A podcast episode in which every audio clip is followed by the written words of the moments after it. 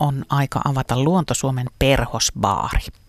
Tuttu kolmikko on valmiina antamaan vinkkejä, miten kotipihasta tehdään kukoistava ja houkutteleva myös perhosille. Syystöiden hiljalleen käynnistyessä tärkeitä ovat myös tiedot siitä, milloin istutetaan, milloin raivataan ja kuinka kasveja hoidetaan. Minä olen Paula Jokimies ja asiantunteva kolmikkomme on yhtä kuin laulava puutarhuri Mikko Lagerström, Riku Lumiaro ja Juha Laaksonen. Mutta missä ja millaisella pihalla he ovat? Minulle koordinaatiksi on kerrottu Espoo. Espoon Laajalahti on tarkempi paikka ja täällä todella ollaan sinisen taivaan alla. On hyvin lämmin päivä. Melkein voisi sanoa, että hellettä kolkutellaan, ei juurikaan tuule. Ilma ei ole enää niin yhtä seisova kuin aamulla, että pikkasen tosiaan tuuli, tuuli sentään virkistää. Mikon kanssa tässä kävellään. Mikolla on sylissä iso laatikko iisoppeja. Joo, niin on, niin on. Eikö se ole aika mahtava tuoksu? On, tässä on yksi kimalainenkin tuli tähän näin. On, on, on. Sinisiä on. ja punaisia ja tosiaan tuoksu seuraa meitä mukana, kun tässä käppäällä ollaan menossa Rikun... Ja kimalainen, ja kimalainen. Muistatko muuten ensimmäisiä näitä perhosbaarilähetyksiä, kun vedettiin? Joo, siitähän on yli kymmenen vuotta aikaa, kun aloitettiin se yksi lähetys Kauri Mikkolan kanssa ja tehtiin siis useampikin lähetys, mutta se ensimmäinen lähetys Kaurin kanssa silloin. Ja silloin lanserattiin nimi Perhosbaari, josta on paljon kyselty, että miksi ei ole Perhospuutarha.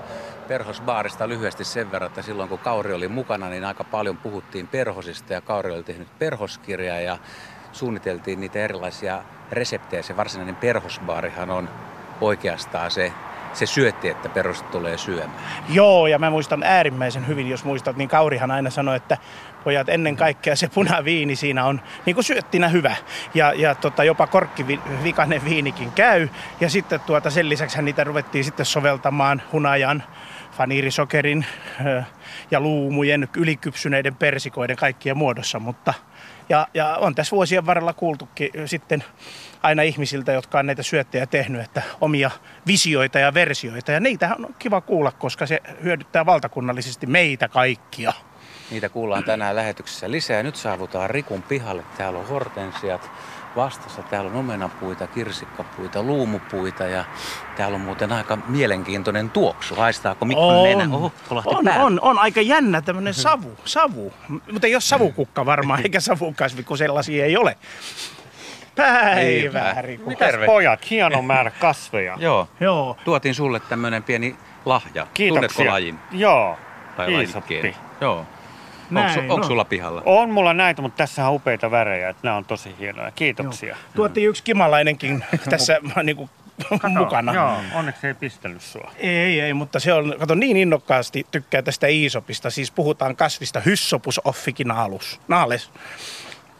Joo. Täällä on tota, Onko sulla... Lohisavustama. Lohisavustum? No joo, mä tein, kun mä tiedän, että pojat on tulossa, niin saadaan vähän herkkua oh, tänne. Oh. Onko se aikataulutettukin jotenkin? On aikataulutettu, että merisen aikana päästään syömään. Ja oh. tuossa kun funtsin, kun nyt teepaidassa ekan kerran muuten ollaan tämän meidän meidän lähetyksen aikana, niin viimeksi kun pojat tuli täällä käymään vettä sato saatamalla ja sulla oli Mikko tota sateenvarjo. Kyllä, näin on, näin on. Ja muistat, että sillä oli kyllä helppo osoittaa aina, että sateenvarjon osoittamassa suunnassa se ja se kasvi, kuten muun muassa sun hieno magnoolia, kirsikkaluumu tai pionipenkki. Että kyllä siitä on paljon apua, mutta ensimmäinen kerta muuten kuin teidän tontilla maa ilman sateenvarjoa. Näillä eväillä siis avataan perhosbaari lähetys ja tänään siis vastataan puutarhakysymyksiin, eli, eli miten hoidetaan semmoinen puutarha, että se viehättää perhosia, kovakuoriaisia, pikkuötököitä, lintuja, nisäkkäitä, kaneja. kaikkea mahdollista. Joo. Miltä Paula kuulostaa? Kuulostaa oikein hyvälle, kuulostaa myöskin erittäin mukavalle se, että kerrankin saatte olla siellä ihan kuivin jaloin ja ehkä nautiskella merisään aikana siitä savulohestakin. Laitetaan vielä kerraten nuo yhteystiedot, miten mukaan lähetykseen pääsee. Numero on 0203 17600. Mm, ja sitten tietysti sähköpostiosoite radio.suomi.yle.fi. Viestin voi laittaa osoitteesta yle.fi kautta Radio Suomi. Ja WhatsApp-numero on 040 1455666. nyt on semmoinen tilanne, että meiltä taitaa olla ensimmäinen soittajakin linjoilla. Kari Lintunen Helsingistä. Tervehdys ja tervetuloa Terve. mukaan Perhosbaariin. Hallota hoi. Hallota, Kari Lintunen Helsingistä, terve. Terve, terve. Kuule, olen pitänyt tässä kaupungin viljelypalstaa, semmoista vuokrapalstaa, joka on noin aarin 10 kertaa 10 kuuden vuoden ajan. Ja olen vähän niin kuin kauhulla katsonut, että esimerkiksi tänä kesänä ja edeskesänä niin lähes perhoset puuttuu. Samoin pölyttäjät on vähissä. Hyvin vähän perhosia näkynyt eh, kaaliperhosta, naurisperhosta ynnä muuta, mutta mitään näitä isompia perhosia, no joku, joku on kyllä näkynyt isompi perhonen, perhonen, mutta erittäin vähän. Esimerkiksi neitoperhosia silloin kun minä aloitin, niin oli ihan pilvin pimein tähän aikaan juuri vuodesta siellä palstoilla. Siellä nimittäin mulla kasvaa minttua, mä oon päästänyt nokkoja sinne kasvamaan asterit, erilaisia ruusia, unikkoja, krasseja, kurkkua – kaikki olisi paikallaan, mutta ei näy perhosia. Niin, että ei jää ainakaan tarjonnasta kyllä kiinni ei. tuo perhosten... Samoin, samoin siellä on 230 viljelypalstaa ja ihmiset todella paljon kasvattaa myöskin kukkia. Kuunnellas, onko tuolla meidän kolmikolla jotain lohdullista kerrottavaa? Mitä te sanotte? Pölyttäjistä on paljon puhuttu, että ne loistavat poissaolollaan, mutta mun havainto sitten taas tuolta maaseudulta on se, että perhosia on mun mielestä ollut tänä kesänä enemmän. Mutta mitä, Juha? Tätä tässä täällä kuunnellaankin vähän mietiskellen, että Riku varmaan haluaa aloittaa. Joo, tota, mielenkiintoinen mietin, että äh, pakko vaan todeta, että varmaan kuule nyt on tarjonnassa ongelma, koska äh, mun aikana perhosia ei koskaan ollut niin paljon kuin tänä vuonna, että tämä on ollut hämmästyttävä kesä, että tässä munkin pihassa on neljä syyssyrikää niin täällä on ollut parhaimmillaan ne, yli 40 päiväperhosta yhtä aikaa, kun se tuossa portaita pitkin kävelet, ne lepattaa sun pää ympärillä. Että tulee semmoinen tunne, että olisi pienten perhosten pilvessä. Mutta meillä on tuolla Suomen ympäristökeskuksessa tämä päiväperhosseuranta ja nyt on ollut viisi huonoa vuotta peräjälkeen. Viime vuosi oli hieman parempi, mutta nyt on 20 lajia runsastunut ja kaikki nämä isot päiväperhost, eli neitoperhonen, amiraali, nokkosperhonen, suruvaippa ja niin edelleen. Ainoastaan viidellä lajilla joku sinisiipi, ke, keto, sinisiipi tai karttaperhonen niin on mennyt vähän heikommin. Mutta että nyt varmaan on niin, että tänä vuonna sitä tarjontaa jossain muualla, kun on ollut näin lämmintä, että ei ole muuta tuu mieleen, koska niitä perhosia on tosi paljon ja niin kuin juontajakin totesi ja mäkin olin just maalla, niin älyttömästi on joka paikassa. Että varmaan kilpailua tästä tarjonnasta on, koska ennätysmäärä on nyt meilläkin ollut tänä kesänä perhosia. Mitäs mieltä Mikko, miten sun retkimaastoissa on ollut? No siis, no nyt kun mä Lauttasaaresta muutin maaseudulle Degerpyyhyn ja siellä tietysti on isommassa mittakaavassa on, on ohdakepeltoa ja on, on, on niin kuin hallittua hoitamattomuutta ja hallitsematonta hoitamattomuutta, jos sanotaan näin, niin perhosmäärät on kyllä ollut minustakin aika yllätyksellisen isoja.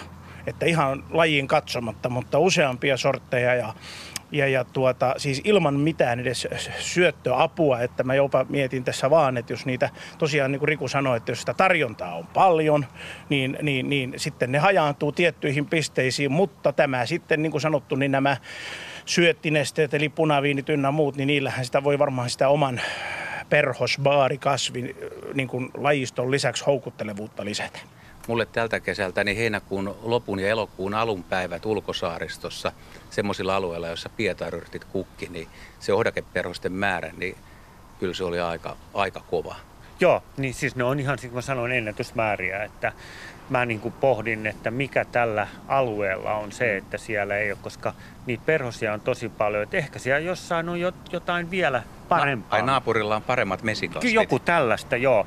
Ja sitten tänä vuonna siis, kun nämä budjelleet teidän selän takana ja mun selällä on näitä syyssyriköitä, niin ne on kukkinut ennätyksellisesti. Ja tämähän on ihan mieletöntä ollut. Et mä lähtisin hakemaan syytä, että jos ensi kesäksi toivoo omalle palstalle paljon perhosia, niin syyssyriköitä. Mitä? joo, ja itse asiassa, joo. Joo, Paula, ole hyvä. Meinasin vaan Karilta kysyä, että miltä tuo ehdotus kuulostaa, että laajennat valikoimaan ja syyssyrikät ensi kesäksi kukkimaan. No, täytyy nyt tässä todeta, että 230 viljelypalstaa viljelijää on tässä Kanelmäen Malminkartanon alueella. Ja sama on kaikilla. Perhoset on vähissä, erittäin vähissä, samoin pölyttäjät. Ja kyllä perhosille ja pölyttäjille riittää täällä tavaraa, mutta niitä ei vaan ole. Hmm. Mitä sitä... se on. Niin. Nämä on kaksi kertaa tänä kesänä ohdakeperhoset. Kaksi kertaa. Neitoperhosen muutaman kerran. Joo, eli... niin on. Täytyy vissiin todeta, että siis paikka, kuten Riku tuossa sanoi, niin sitten on, on niin kuin paikallista eroavaisuutta kuitenkin jostain syystä, mutta, mutta kiva, jos no. saadaan paljon havaintoja tämän päivän aikana, niin, niin illan aikana niin kuullaan, että missä päin perhosia on ja missä päin ei ole. Että sen verran, sen verran vielä kuiten... toteaa, että tässä näitä viljelypalstoja on Lassila, Malmin kartano, ja sitten tuonne Myyrmäkeen päin, että näitä on tässä kyllä monta peräkkäin, että voi olla, että ne on hajaantunut sitten näille. Niin, tarjontaa riittää niin paljon, että perhosilla on valinnanvara. Kiitoksia Kari Soitosta, tämä oli hyvä avaus ja mm, ei muuta kuin havaintoja ja, ja sitä tietoa, että kuinka paljon perhosia missäkin suunnalla näkyy. Niitä voi laittaa siis studioon myöskin sähköisesti tai sitten soittaa tuohon numeron 020317600. Mites muuten sanotte noista muista pölyttäjistä arvoisa kolmikkomme? Joo, siis pölyttäjillä ei ole mitään semmoista suurempaa muutosta. Tietenkin sitten kaikki nämä niin myrkkypistiäiset, jotka on pölyttäjiä, just kimalaiset, mehiläiset ja niin edelleen, niin niiden määrät taintuu, taantuu niin kuin pitkällä aikavälillä, mutta se johtuu tästä elinympäristöjen sulkeutumisesta. Mutta esimerkiksi mun pihalla on ollut kukkakerroperhosia ja kimalaisia tänä vuonna ihan törkeän paljon. Mutta mä luulen, että se johtuu just näistä syyssyriköistä ja muista kasveista, että tänä vuonna mulla on vain onnistunut ja olen nähnyt niitä muuallakin. Mutta tämä on siitä mielestä tämä soittajan havainto on musta tosi hyvä, että paikalliset erot saattaa olla todella suuria. Tässä pörrää tällä hetkellä kimalaisia kukkakärpäsiä, käy daalioissa ja käy syyssyrikässä. Pitäisikö tässä avata peli niin kuin jääkiekkoottelussa, että heti tehdään maalia, esitellään se paras ja haistellaan. Mikko haistaa sitä tällä hetkellä. Kuvaapa kukan rakennetta ja tuoksua ja kasvin ulkonäköä. Hää, niin, siis hieno pensas, missä on ehkä pieniä syyshortensian kukintoja muistuttavat liilat kukat. Pieniä, pieniä, pieniä kukkia, siis keltainen kaunis piste. Ja tämä tuoksu, mulla tulee lähinnä mieleen semmoinen, kun on niin makea ja hyvä nuuhkasepas sinäkin Juha siitä. No niin, nenä siitä pölyssä. Mutta tuota, en yhtään ihmettele, että perhosetkin hurmaantuu. Niin tuota, kyllä mä sanoisin, että mulla tulee semmoinen mieleen, kun sä avat litran hedelmäjukurttipurki, niin sieltä kun tulee semmoinen, tai tuore hedelmä, hedelmä tota, likööripullo, niin sieltä tulee tämmöinen makea, makea, kiva tuoksu. Et en yhtään ihmettele, että perhoset tässä hyörii ja pyörii. Onhan tämän englanninkielinen nimesi, nimi siis Butterfly Shrubs. Mutta hei, tästä väristä mun täytyy sanoa nyt heti näihin pistiäisiin ja hyvä, hyvä, hyvä tämmöinen, mikä oli todella houkutteleva. Nyt kun mä olen Degerpyyssä tutustunut kyläläisiä siellä, kuule tämä kirkkosuntio näytti mulle kirkkomaan istutuksia. Hän oli käyttänyt siis sinistä hunajakukkaa, noin 24 alan, ja siihen rypsiä yhdistelmänä oli sellainen hyrinä ja hörinä, kun siis ihan niin kuin olisi pienkone mennyt. Että mä sanon, että tässä on nyt yksi yhdistelmä, hyvät ihmiset. Että siis sinistä hunajakukkaa, keltaista rypsiä, siemeniä hän saa maanviljelijöiltä ja maatalouskaupoista. Että siinä on yksi hyvä, hyvä että pärreille terveisiä Degerpyyhyn. Kiitos hyvästä vinkistä. Lagerström Mikko vetää täällä kuin mikäkin pastori, tuommoinen liila rusetti kaulassa ja silmät loistaa. Kyllä, aika, aika, kyllä, ja aika mä ihan että odottelinkin tässä, että milloin Mikko pääsee lempiahdessassa paljon. hyvä Riku, hyvä. Ja nimenomaan paljon. Mutta Riku, kerro vielä siis, kun t- nyt ei enää paista aurinko, tämä on siis sillä seinustalla, aurinko on tuolla toisella puolella pihaa ja tämä on sun ihan portaiden vieressä ja sä oot tässä, ja sulla on terassi tässä lähellä, niin sä oot seurannut, niin kun perhoset tulee – niin lentääkö ne todella niin kuin suoraan, vaikka tässä on tarjon, tarjonta vaikka kuinka paljon, niin tämä syrikkä vetää jo kaukaa. Niitä. Kyllä, siis tämä on ihan, ja nyt mun täytyy ihan Matin lapun, koska tämä on, tämä on puolalainen, tämä on suomeksi jättiläissyyssyrikkä, tämä on Papillon lavender. Ja tämä on vielä niin kuin erikois äh, niin kuin syrikkä siinä, että tämä on jättiläisversio siitä tuossa alhaalla normaali syyssyrikkä. Niin tämä jättiläissyyssyrikkä vetää niitä kuin, niin kuin magneetti. Et kun mä näen tuolta tulee tuolta portista, sieltä näet, että tulee tuo syövä tänne, Joo. niin ne lentää suoraan tähän. Ja kun soittaja sanoi hyvin, että hän on nähnyt ohdakkeperhosia, niin mä laskin tästä kerran 23 Tästä ohdake. samasta kasvista. Tästä näin. Joo. Tästä rypäleestä. 23 ohdakeperhosta. Uskotaan. Ja sitten kun sä kävelet tästä nämä portaat, Hmm. niin se, mä en tropiikissa kokenut semmoinen, että joka puolella lä- Niin. le- se lepattaa. Niin sä oot perhosparvessa Niin, mukana. mä oon pe- juuri näin. Sulla ja sitten aina mä rupean nauraa. Ja sitten mä rupean nauraa aina. Syyshyrikkä askelun? on siis, syyshyrikkä on siis se avainsana, joka tota, on takuvarma perhosten houkuttelija. Nyt näitä havaintoja täältä lähtee tulemaan suuntaan ja toiseen. Mikko Virojoelta kysyy, että missä perhoset? Viime vuonna perhoset imivät maahan pudonneita omenoita hyvin himokkaasti, mutta tänä vuonna ei näy perhosia, vaikka helteet ja omenasat on melkein sama. Edes ampiaisia ei ole omenoiden kimpussa, kuten viime vuonna. Toisenlaista viestiä sitten tulee puolestaan Lohjalta, että siellä on ainakin ollut paljon perhosia ja kimalaisia kuulemma. Mutta napataanpa soittajia mukaan lähetykseen. Mäntyharju on suunta. Miika Jylkkä, tervehdys. No moikka. Minkälaisia havaintoja tai vinkkejä sinulla on? No tota, päiväperhos on mun mielestä ihan mukavasti liikenteessä. Et ainakin nokkosperhosia tuossa päivällä katoin pihalla, niin syysleimulla kävi ja sitruunaperhosia oikein paljon. Että lämpimä, lämmin syksy nyt tuntuu nuo lennot jatkuvaan perhosilla. Veikkaatko, että tämä jatkuu pitkään? No niin kauan kuin tämä lämpöä riittää. No sun pitäisi olla nyt ennustaja ja veikata. Öö, no kyllä pari-kolme viikkoa varmaan hyvä lentoa vielä, että sitten alkaa hiipua.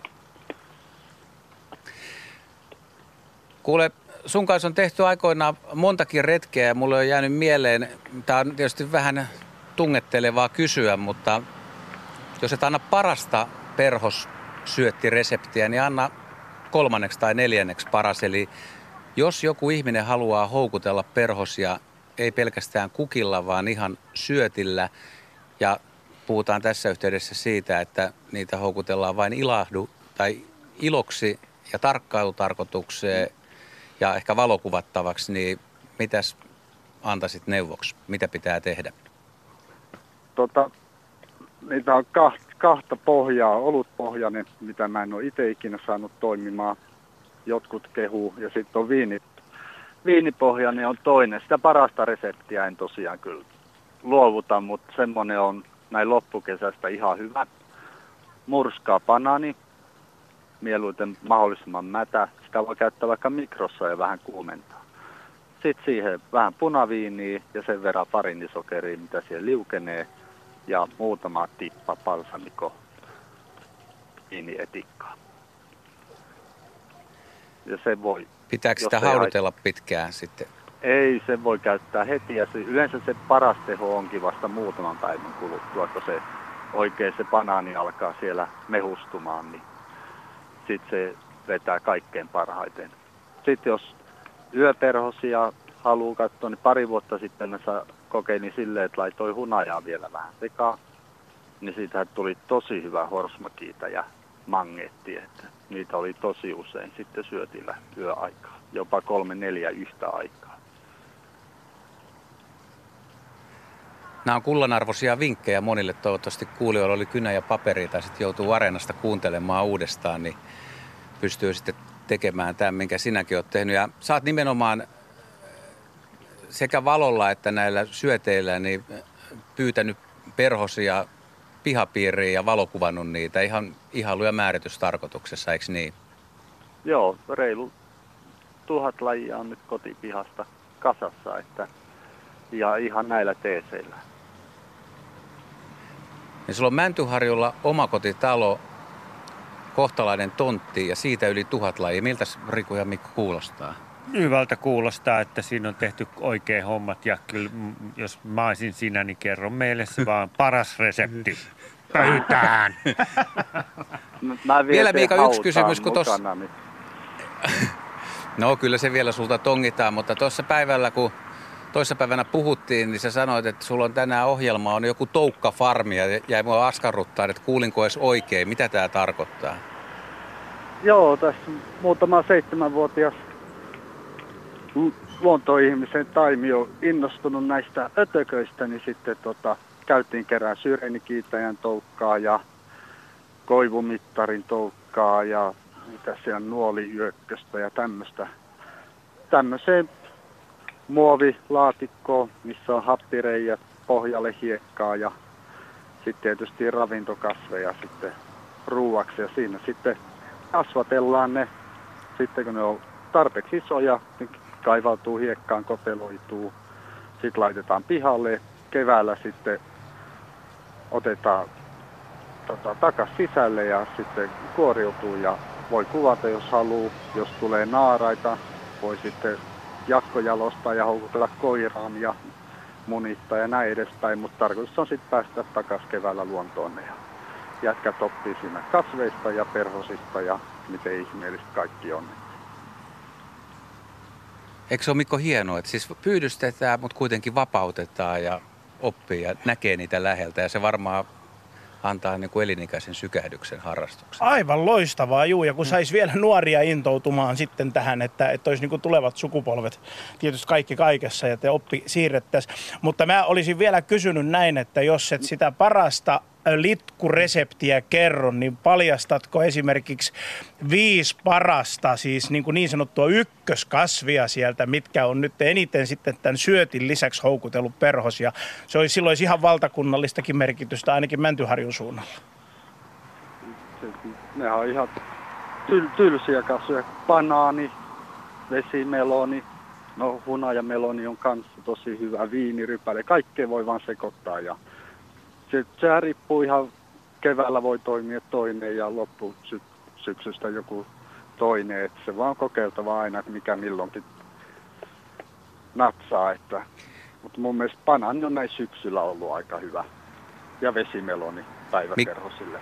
Mik, Mikko tuossa vielä täsmentää, että hän haluaisi tietää, että Mäntyharjulla, niin onko jotkut tietyt kasvit, mitä sun puutarhassa kasvaa, niin Aa. ootko siellä huomannut, että mit, mitkä sulla on tämmöisiä kunnon kasveja?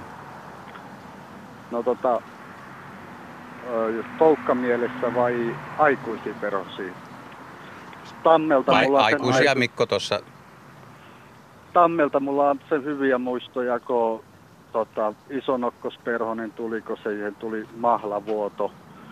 Ja sama yöaikaan sitten keräsi kaiken näköistä oliko ensimmäiset keltaritarivyökköset aikoinaan, niin tuli kanssa mahlavuodolle ja siitäkin on jo varmaan 6-7 vuotta aikaa. Mutta tammi on hyvä ja siitähän löytyy siis tolkkana härkäpäätä ja tämmöisiä tosi, tosi kivoja näyttäviä lajeja. Se on. Ja sitten tietysti perenäpenkki on. Sitten, että siihen kannattaa kaikenlaista pistää, että nyt tänä vuonna nyt ei oikeastaan kamma yökkösen toukkia nyt on ollut paljon. Nyt pojillekin saatiin kasvatukseen niitä niitä ei tarvitse talvehdittaakaan, niin nehän tulee tuosta suoraan ja jatkaa syksyn lentoon, mutta muuten niin mahdollisimman paljon vaan eri kasveja pitää hankkia, niin ei ikinä tiedä mitä sinne tulee. Kiitokset Miika ja hyvää loppukesän jatkoa, tai sanotaan vaan, että kesän jatkoa vielä tässä vaiheessa, kun on näin komea. Joo, joo. Toi, toivotaan, että jouluun asti on tätä. No jos ei nyt ihan jouluun asti kuitenkaan, mutta, mutta vähän pidemmällä saa jatkuu. Tänne tulee paljon viestiä siitä, että kiitettävästi ihmiset näitä perhospaareja, drinksupaareja laittaa niin kuin lahja nimittäin näitä drinksupaareiksi. Hän kertoo, että hän on kolmen drinksupaaria laittanut perhosille ja suosii muutenkin kukkia, joissa pörjäiset viihtyvät ja niinpä sitten Lopelta löytyykin neitoperhosia, amiraaleja, ohdakeperhosia ja nokkosperhosia. Ja tuota, mm, sitten Porin kyläsaaresta tuli semmoinen tieto, että tähtinauhuspenkkini tuo joka vuosi valtavasti perhosia, kuten nytkin. Ritvalla olisi kysyttävääkin, mutta otetaan Ritvan kysymys kohta, nimittäin meillä on seuraava soittaja täällä linjalla ja hän on Jouko Savonlinnasta. Tervetuloa perhospaariin. No terve, terve. Terve, terve. Minkälaista asiaa? No semmoinen on on tuota me Savonlinnassa oma kotitalo tontti ja siinä on kaikenlaisia sitten puisto- ja maisema-alueita alueita ympärillä ja keväsi aina kahtoo, kun vanhat isot raidat oikein komeassa vaalean punaisessa, äh, anteeksi keltaisessa kukinnossa on. Ja kyllä on pölyttäjiä. Mutta minkä takia minun 70-vuotiaan vuotiaan talon pihassa olisi marjapensasta ja omennoja, kirsikkoja ja luumua, niin tota, ei ne sinne tule. Että olisiko joku tämmöinen kasvi, joka, joka tuota, olisi yhtä houkutteleva keväällä kuin tuota nämä raidat, joka on todella hieno, hieno hyönteispuu kyllä. Puhutaanko me nyt kevästä vai äh, Kevästä nimenomaan, että se aikaan. No, mähiläiset keväällä se on kyllä, Joo, keväällä se on kyllä sitten nämä pajut. Paju ja raita ihan ylivoimaisia. Joo, niitä, Havainto niitä, on tosi hyvä. Kun ei kehtos oikein pajuu ruveta istuttamaan, eli raida, raidahammia laittaisi, kun ei kehtos siinä mielessä, että mielessä ruvet, että kyselin vaikka tulisiko mieleen joku muu kasvi. No keväällä, kun ne muut ei ehviä kukkii suomalaisista. Eihän kyllä mä laittaisin sen raidaa, että joo, joo, kato raita on hyvä ja sitten että vähän myöhemmin niin on toi vaahtera. Mutta jos sä haluat ihan alkukeväät, eli huhtikuun... Kyllä halunnut niitä lehtiä ruveta tuota syksyllä Joo, mutta se on, to, se on toinen hyvä. Joo, lehti, se on raita kuin paljon aikaisempi vielä, että se ei taatusti kukkii silloin, kun rupeaa ennen marjapensaita. Joo, Joo, kyllä se on sitten Joo. se paju, että, mä oon, että sen, mulla on itsellä vaahteroita ja ne vaahterat on hyvin, mutta jos ei halua niitä lehtiä, niin se on paju ja raita nimenomaan. Joo, no pajujahan se, ra- pajujahan se raitakin on. Kyllä. On. Että vaihtoehtoja ei löydy. Ei Suomessa. Ja sitten no, jos jotain niin kuin lähinnä perennapuolelta, niin kevät esikot, joo, ja sitten tota, no, jotkut niitä, sipuli, sipulikukat, mutta niissähän on sitten aina vähän, että onko tai eikö. Siis sitä niin, niin sanottua vetovoimaa ja magneettia siihen, Joo, niin se ei, on aina ei vähän riitä, ne on, ne on ne iso, isot ei tota, 10-15 metriset raidat sitten, mitä sillä vähän kauempana on, niin ne vie kaiken kyllä. Että mulla on Ky- näin. Ihan näitä luonnonkannan kevät esikoita on jalostamattomia, niin niitä me aina kukitan keväällä, että nurmikkoa ei muuten leikata tuossa on, että se on aikamoista kiertelyä sitten leikkurin kanssa. Se on nostettava mutta... hattua, moni ei meinaan tuota tekisi. Se on nostettava tosiaan hattua. No, hienon, näkö, hienon näköisiä leikattua se... nur, nurmea vasten semmoista laikutetta. On, on. Hienoa. Joo, annamme Jouko sulle aplodit tästä hommasta. Hyvä, että toimit näin. Ja kiitoksia sulle kysymyksestä. Niin se on, että raita oli siis se ykkösvaihtoehto ja vaahtera toinen. Ja lohdutuksen sanana, että jos vaahteran lehtiä ei halua poimia, ne on helppo poimia kuitenkin, kun ne on niin isoja. Se oli Jouko Savonlinnasta ja kuten sanoin, niin oli tarkoitus kysästä tuossa tuo Ritvan kysymys vielä teiltä. Ritva Haveri on laittanut tämmöisen, hän kertoo, että meillä on kaksi perhosbaaria, joissa käy tosi monta amiraalia, kuusi parhaimmillaan yhtä aikaa. Onko amiraali muuttava perhonen ja kuinka kauan ruokintaa baarissa voi jatkaa? No baarissahan voi jatkaa. Itse asiassa tänä vuonna se jäi tuossa alussa sanomatta, että kun on näin lämmintä, mitä edellinen soittaja, ei sitä edellinen soittaja sano, niin päiväperhos lentoaika on nyt vielä tosi hyvin käynnissä. Tänään on tehty ennätyksiä taas yli 25 astetta pohjoisessa. Niin sitähän voi jatkaa niin kauan kuin ne lentää, eli niin kauan kuin lämmintä pysyy. Ja äh, tota, nämä isot päiväperhoset, ohdakeperhonenhan rupeaa palaa takaisin, eli se on muuttava perhone, että ne sukupolvet sieltä tulee sieltä värimerestä ja Pohjois-Afrikasta. Pohjois-Afrikasta ja sitten ne tuossa matkalla lisääntyy ja lentää. Nyt ne aloittaa paluumatka, mutta sitten nämä muut päiväperhoset, niin ne aikuisina nyt talvehtii, eli jossain seinäraossa tai kuorealla ja muuta ja keväällä sitten lentää. Mutta tota, se mun piti vielä sanoa tuosta, kun mä oon tehnyt kokeita, että tuossa oli vesimeloni, pojat katteli, että Joo niin noin syyssyrikät on niin kovia magneetteja, että yksikään perhonen ei mene vesimelonille tuossa meidän pihassa. Eli mä tein kokeen, että jos teet vesimelonikoktainen, ei kiinnosta ollenkaan, jos mulla on piha täynnä syyssyriköitä.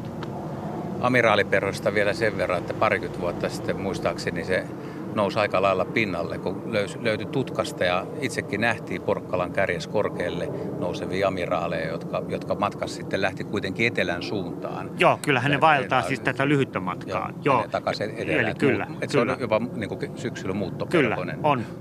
Ja monet päiväperhostahan siirtyy, mutta mä tarkoitan, että ne ei siirry niin kuin tätä pitkän matkan, mitä ohdat ja perhon. Että kyllä amiraalia ja amiraali 20 vuotta sittenhän sitä ei hirveästi ollut edes. Niin. Me siirryttiin tässä Rikun pihalla niin kuin talon pohjoispuolelle ja tässä on tosi hieno tuota tämmöinen halkokasa tai halkoliiteri, missä on, ei ole oikeastaan seiniä, mutta on hieno katto ja katolla on valtavasti isomaksaruohoa ja isomaksaruohossa niin näetkö kuinka paljon on kimalaisia? Kyllä, siellä on oikein tuollainen niin kuhina ja kohina ja, ja, ja tota, noi on nyt niin ilahduttavia, että noita haluaisi nähdä ja noiden soisi yleistyvän yhtä lailla pyöräkatosten, halkovajojen, siis puhutaan yhtä lailla maaseudulla kuin kaupungissa. Riku tuo mansiku, eikö tota? Oi, oi, maistetaan niin. niitä tässä, mutta näin, käydään tämä asia loppuun. Mm. Niin tuota, tämmöisiä toivoisi todella, ja nyt kun näitä niin sanottuja sammalkattoja, siis maksaruoho, mattokattoja näkis ja näkeekin lisääntyvän, niin, niin mä sanoin, että viimeksi suorastaan siis Korkeasaaressa ihailin Visentti Tallien katolla, niin mahtavia ja oliko se metsäpeuratarha, mutta tämmöisten tallikatosten katolla siis maksaruohojen ja sammalien tämmöistä seka, seka tota, biotooppia, siis aivan loistava. Aivan, siis tää näitten sois lisääntyvän. Nyt voin sanoa taas pojat sen legendaarisen lauseen, että ja paljon. Missä se laulu muuten on? Aina sattuu, aina sattuu. No niin, ja kohta sattuu kyllä. Mutta tota, Kato, siinä on todella paljon pölyttäjiä. Niin, niin on, siinä on kimalaisia paljon. Ja mä ajattelin, että voisiko tässä olla semmoinen buumi, mikä nyt Suomessa oikeasti voisi yleistyä. Ja tämä sopii tietysti omakotitaloihin, mutta miksei rivitaloihin, miksi jopa kerrostalojen pihoille, missä on joku pieni katos jonkunlainen, että siitä, sinne Kyllä. tehtäisiin. Itse asiassa mun kaveri teki just, äh, säkin oot tehnyt sellaisen. Joo, ja mun, yksi, joo, ja Joo. mun yksi kaveri just sanoi, että ne teki, koska nämä hulevedet, nyt kun tuli tämä rankkasade täällä Helsingissä ja metrotunnelleihin ja kaikkialle meni vettä, niin nämä viherkatot sitoo vettä ja ne on täällä kaupunkiympäristössä tosi tärkeitä. Ja Mä oon tehnyt tuon viherkaton ja nyt näette, että se, nyt tänä vuonna se on kukoista. Se on tosi hyvässä kunnossa. On, ja se vetää pölyttäjiä, niin kuin näette, siinä on varmaan pari 30 pölyttäjää. Niin. Että tämä on mieletön juttu ja tätä mä suosittelen. Ja se on myös näiden hulevesiä. Kun nyt tulee tämmöisiä rankkasateita, tulee yli 50 milliä vettä tunnissa tai parissa, niin silloin tota, nämä pidättää osan siitä Tämä on vedestä. nyt vähän, tää vähän niin kuin vino.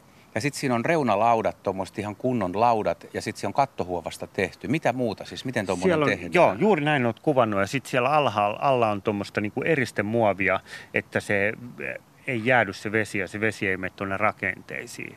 Ja sitten siinä on tuommoinen 15 senttiä multaa ja noin laudat ja mä oon tampannut sen tosi tiiviiksi. Ja nyt näette, että nyt se kukoistaa, että siinä on tota isomaksaruohoa enemmän kuin koskaan.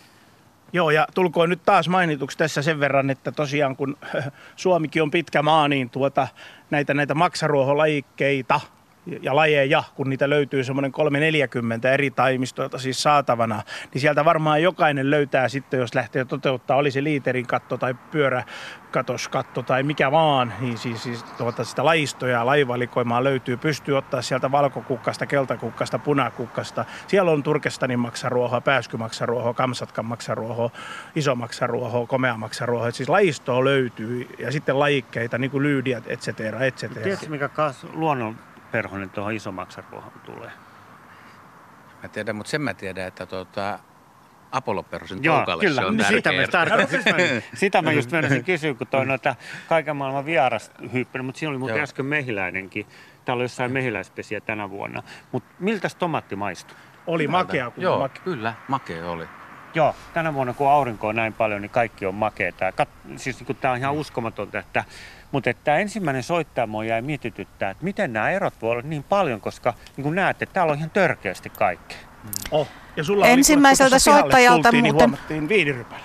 Ensimmäiseltä soittajalta taisi tulla äskettäin tarkennuskin, kunhan mä nyt vaan löytäisin sen viestin täältä tulvasta, mutta hän laittoi musta tuota tuota, hetkinen, no enpä tietenkään löydä tähän hätään sitä viestiä, mutta oli joku toinenkin paikka, jossa oli sama, sama tilanne kuin, no, tässä on ainakin samaan liittyen Marita Maula on laittanut viestin, että havaintoja perhosista Helsingissä puutarhassani on yleensä elokuussa paljon perhosia, useampia lajeja. Tänä vuonna on tilanne samanlainen kuin soittajalla Kannelmäestä. Perhosia on vähän ja vain paria lajia. Puolitoista viikkoa sitten Inkoossa eräällä kämpällä elokuun kautta syysastereiden kukissa touhusi ainakin yhdeksän eri lajia perhosta ja yksilömäärä oli runsas. Eli ei nyt kovinkaan suuri välimatka Helsingistä Inkooseen ja tilanne on jo sitten aivan toisenlainen. Tässä Rikun pihalla taas vastaavasti 10 neliömetrin lammessa lumme kukkii, omenoita on tippunut puusta ja omenat kelluu tuossa ihan hyvää ruokaomenaa olisi, mutta ei ole ehtinyt isäntä vissiin syömään. Ei, ne annetaan, mä aina, aina niitä olla tässä, että on tarkoitusta, että tämä lampi on kaunis kuin omenia kelluu. Että siis se pitää olla näin. Niinkö? Joo. Tiedätkö, että jos täällä olisi, äh, mä oon nähnyt etelä tuolla Välimeren maissa, kun appelsiinit kelluu. Lammissa mä ajattelin, että jumalauta, on mieletön juttu. Mä haluan, okei, okay, mikä on Suomessa sama juttu? Omena. Mulla on omena tuossa lammen päällä osittain, niin mä haluan, että osa omenoista kelluu, koska siitä tulee semmoinen jännä fiilis, että omenat kelluu lammissa, ne on kauniita. Ilmanen koriste, ilmanen koriste on ja kaunis on. Ja sitten toi punainen lumme viehättää mua tuolla niin, että oi oi, hyvät kuulijat, jos teillä nyt on tosiaan lampareita ja lampia, niin, niin, niin tota, lummepolitiikkaa voisi niin sanotusti harrastaa. Eli, eli, eli, eli lumpeita lampiin. Täällä me ollaan varmaan koko kaarti samaa mieltä. Kyllä, mulla onkin tuossa yksi lummekysymys, ei lume vaan lampikysymys sähköpostilla, mutta otetaan se vaikka tuonne toiselle, toiselle puoliajalle. Katsellaan vielä tätä pihapiiriä. Nyt ollaan jo et- eteläpuolella. Tässä on valkoinen leimu aika hyvin, mutta ei ole punertavaa leimua. On. On tuolla, tuolla joo. alhaalla. Joo. Täällä on itse asiassa kol, täällä on punaista, sinistä ja valkoista leimua, mutta tänä vuonna näin leimullakaan ei mitään tekemistä. Et syyssyrikkaa vetää kaiken. Kato, naapurikin tulee tuolta. Kato. Se, se mun täytyy Niin heti, kun otit Rikku noin syysleimut puheeksi, niin kyllä mun täytyy nyt taas näitä paljon kasveja, mutta siis kyllä ehdoton ykkönen. Kirjoittakaa kaikki, jotka meinaatte istuttaa syysleimua, semmonen kuin Bright Eyes-lajike ylös. Ottaa paljon vähemmän härmää kuin muut lajikkeet ja todella on oikein kans perhosmagneetti. Ja mikä minusta on hieno lajikeen ominaisuus, niin ilta kun alkaa pimenemään, niin esimerkiksi maaseutupihassakin, missä ei ole mitään katuvaloja harmina, niin se rupeaa vaan illan pimetessä niin. tiettyyn Sä pisteeseen asti loistamaan. Just näin. Joo, just joo, näin. just Kato, näin. naapuri, terve Hannu. Päivää. Pakko tulla katsoa, kun niin kehuta radiossa, ettei mitään määrää. Täällä on kuulemma perhosia. Niin, niinhän täällä ainakin päivisin on. Niin, no, niin päivisin, varsin. Kyllä mäkin olen päivisin nähnyt, mutta illalla. Kato, mä katin äsken otin meidän pihalta kuvan, kato. No To- niin, tossa- nyt tulee naapuri kertoa, Tuossa mitä on ehkä Joo, kato, kato. banaanilla. Joo. Amiraali. Niin, Joo. määritettiin ihan oikein. Ja, Joo. ja siitä on kelloaika 18.28. No niin. No niin. No niin. Onko sulla, niinku parempi, ei- onko sulla parempi tuota aurinkopiha kuin Rikulla, että paistaako sinne paremmin illalla? No ehkä siinä aurinko paistaa iloa paremmin kyllä joo. Tää on vähän varjus nyt tällä hetkellä, mutta kyllä täällä niitä on todella paljon. Kyllä Riku on hoitanut hienosti tämä homma. Kummalla teistä on komeampi piha sitten? No, ne on vähän erilaatuisia. Ei, ne- ei, mä en lähde vertaa tuohon hommaan ollenkaan. Se on vähän sama kuin vaimoja vertaa, kummalla on kauniimpi. Joo, ei, ei se lähdetä on maku, no, maku, no maku kysymyksiä näin, että ei sitä voida tällä tavalla lähteä. Kyllä.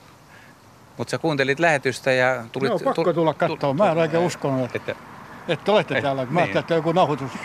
eikö? Kyllä tämä ihan suora lähetys on. Näkee Ja jo, näkee jo. tuossa on herra Laageström. Niin näkyy olevan, joo. Terve. Ku- Kuvasi, Terve, kuvasi joo. jopa solmion värinen, kun Niin, oikein pitää, liila. joo kyllä, solmi on kaulassa. Komia on. joo. Kun kerran sä tulet tulemaan tässä on näin, niin Rusetti, rusetti. voiko käyttää tässä tuota merikotkaan pienen hetken, koska tiedät, että olet armotettu merikotkamies ja olisi kiva tietää, vaikka tämä nyt perhosbaari on, niin vähän tämän vuoden tuloksista. Niin, että olisi niin merikotkabaari vai? Niin, Ne, ne, on, ne, on lopetettu, ne on lopetettu jo niin, niin no, kos, Aikoinaan koska ruo- ruo- lopetitte muuten? 2000, 2000 lopetettiin merikotkaruokinnaksi. Joo. Ja nyt ne tulee ihan omillaan toimeen. Ja itse asiassa hirveästi viitti nyt kertoa, koska huomenna on tämä julkistustilaus tämän vuoden poikastuloksista. Mutta tietenkin ainakin omalta kohdalta, mitä kävin rengastamassa, niin erittäin hyvä vuosi. Nythän se putosi suojelulistalta poiskin tänä vuonna. Ei tarvita enää tämmöistä baaria sitten niille. Et sä tulit tänne, mutta et viittisit ihan tarkkaa kertoa muuta kuin omista tuloksista. Niin, en mä, o, joo, en mä Ei voi viitti. vielä. Joo, ei, Joo. ei viitti, kun huomenna kerran, että ei, Joo. ei, ei, ei tuo ajassa. Kuinka monta kertaa muuta olette pojat nähnyt tässä, niin kuin Hannu asuu tuossa, sä asut tien toisella Joo, puolella, tuossa, joo okei, niin ylilentävän merikotka. No viikko sitten viimeksi, että nythän niitä on nähnyt ja Hannulla on itse asiassa ollut kaikkein huonoin tuuri, että sä oot vika, joka näki tässä merikotka, eikö näin ollut? Joo, pitää paikka. Perheestäkin kaikki vaimo ja molemmat tytöt näki huomattavasti ennen kuin minä. Et, mutta nyt mä olen kyllä sen jälkeen nähnyt aika montakin, mutta siinä meni pitkään kuin mä näin. Mä olin aina pois kotolta, kun merikotka hommi sen näkee kotolta pihaltakin, mä en nähnyt, kun mä tulin kotiin. Palataan tähän puutarhahommaan kuitenkin. On, onko sulla Hannu yhtään viherpeukalua, että kiinnostaako sinua yhtään puutarhan No onhan siellä, no enemmänkin vaimolla kyllä. Siellä niin. kukkia pihassa on kyllä aika paljon tuossa, mutta sen on siellä nyt kuitenkin, mitä rikultiin, täältä löydään aika niin korkeata, on 221 korkea tämmöinen ukon tulikukka, 2 metriä 21 senttiä siis korkea. Millä se... ei löydy täältä näköjään. Ei löydy. Millä se Riku nokittaa? Ei me nokita. Itse asiassa mä oon tuonut ne. Tänä vuonnahan nyt on välivuosi tässä pihassa. Täällä on, kun se on kaksivuotinen. Niin mullahan on ollut sitä ukon tulikukkaa ja mulla on ollut ukon tulikukkaa. Ja se on kiva, että se on levinnyt sinnekin, koska tota, Onkohan se täältä pihalta, on, onkohan täältä pihalta on, tullut sitten? Joo, mä oon tuonut niitä tänne ja istutellut. Okay. Ja niitä on ollut Siellä parillaan parinkymmentä täällä. Mutta nythän niitä, niitä on, jos menen vaikka tuolla katsoa kasvimaalla, niin siellä on niitä ekan vuoden mutta se on, mä oon tosi onnellinen. Se on hieno. Mä kävin katsoa sitä sun kasvia. Joo, se on mitattu kyllä. Mitattu monen kertaan nyt tuossa. Mitä se oli? 221? 221. 221. No se on niin jo hyvä korkeushyppytulos suomalaiselle miehelle. No kyllä, mut se, kyllä. sille kyllä maailmalla vielä pärjää. No ei että, ihan pärjää, mutta kyllä Suomi-Ruotsin maattelus pärjää komiasti. mutta se mikä tässä on niin musta se tärkeintä, että niin tässäkin kun mä ajatellaan, että tämä on, tää on piha, missä halutaan luontoa ja luonnon monimuotoisuutta. Niin mä oon ollut tosi iloinen, että se on levinnyt Hannun pihaan, kun Hannukin arvostaa luontoa ja sun vaimossa arvostaa rippaa. Niin, että se on kiva, että tämä luonto, rajan piti sanoa anteeksi, niin tota, ää, että se levii naapuripihaan. Oletteko sitten tarkkailu muita pihoja, että miten siellä sitten ihan Joo, no tuossa niin, naapurissahan oli ennen levis tosi paljon, nyt siinä on rakennustyömaa, mutta kyllä, Esimerkiksi Marja Kuusi on jännä, mitä mä oon seurannut. Et mä tiedän, että se ei ole mikään täällä, että Ahvenanmaallahan se on luontaisesti, niin tota, se on levinnyt kans tonne ja sitä kauriit syö, mutta että oon mä kattonut mun, mun ihan luonnonkasveistakin, että kyllä ne leviää, että kun tuo omalle pihalle. Tässä kun tarkemmin muuten muistelee, niin kun montako vuotta siitä on, kun käytiin hakemassa tuosta ton uuden talon pihalta tuolta, kun se oli vanha talo ja vanha puutarha ja sitten se oli jo myllätty, niin siellä oli muutamia kevätesikon taimia, niin mäkin siirsin niitä Lauttasaareen. En tiedä, Joo. onko kanta jäljellä. On, se on varmaan. tässä sun jalonko. Mm. Tuossahan niin, ne onkin. Mä oon istuttu ja kun tämä edellinen, yksi edellinen soittaja kysyi niistä kevätesikoista, mä oon tehnyt sama havainno, että kyllä se vaan se raita on, että, että ei ne kevätesikot eikä muutkaan kevätkukat vedä niitä pölyttäjiä niin kuin raita ja muut pajut. Sä mainitsit äsken marjakuusi, niin meillä on tämmöinen iso japani marjakuusi tuossa pihalla ja se on erittäin hyvä näistä sylviä-lintujen... Eli kertut? Kertut, joo nimenomaan. Kerttujen ruokapaikka. Siihen tulee marjojen kanssa tulee siihen. Ja, ja erittäin hyvä piilopaikka linnuille. Aina kun ruokinnat käy hakemassa, niin tulee sitten sinne puskaa syömään. Mitäs Mikko sanoo noista marjakuusilajikkeista? No tota, siis joo, kaikki on todella hyviä ja niitä pitäisikin käyttää enemmän, mutta niin kuin Riku tuossa hyvin ma- mainitsi, niin metsäkauriit, valkohäntäkauriit ja kuusipeurat, siis nykyään täpläkauriit, niin kaikki, kaikille ne kyllä, jos ei sitten syö, niin ainakin sarvilla niitä puskee oikein, että saavat niinku sarvia hajusemmiksi ja niinku oikein sitä kiimaa uhkaa tota, niinku esitellä naaraille. Mutta tässähän me päästään taas näihin ikihaniin sitykaneihin, jotka tulee... Jaha, teillä on, on siitä pihalla. Just tuli äsken. Niin tuli vaan, on pihalla jo. Juu, niin tuli vaan mieleen, että tässä niin kuin ihan jo vuosia sitten tuossa Helsingin kasvitieteellisen puutarhan parhan, tarhan tuota, niin, niin, näitä kasvihavaintoja, niin Marja Kuusi, joka on siis myrkyllinen lampaille ja hevosille, ja, ja tuota, jopa myrkkysumakki toxiodendron, joka on todella siis, että ihan ihmisellekin aiheuttaa ihottumaa, niin nyt syö jopa niitä. Eli kyllä niillä on todella, on täytyy sanoa, että miettii, että mikä kasvi olisi semmoinen, ylipäänsä, että sitykanit ei syö. Ja niin kuin tuomet ja purppuratuomet, jotka olisi hajunsa puolesta kans sitkeitä ja näin, niin jos ei niitä nyt sitykanit syö, niin sitten ainakin maaseudulla niin kauriit ja hirvet puskee sarvensa ja ottaa sitä tuoksua sieltä. Et tässä nyt tämä sitykani juttu taas, että verkkoja verkkoja. No nyt se nousi taas näköjään esiin. Kolme vuotta taisi olla se aika, kun ei ollut kaneja. Joo, kyllä piirtein. ne kuoli siihen RHDS2-virukseen. Täälläkin tästä pihasta löytyi kaksi kania, mutta mä oon tosi iloinen, että meidänkin pihalla on varmaan samoin, mitä mm, nyt on Hannulle, kun tässä on tämä lähetys sinne. Ja ne pomppisi tässä etupihalla ja sitten takapihalla pomppii Rusakon poikaset. Että mähän vaan toivon niitä tänne ja nyt niitä on taas tullut takaisin. Miten Hannu suhtautuu? No ei, mä aamussa kun menen rengastamaan, niin mä Espoon Laajalahdelle, niin viisi melkein joka aamu kolmesta viiteen tuossa tiellä aina pomppia. Se nyt on vähän kaksipiippuna asia. Onko eri värisävyjä?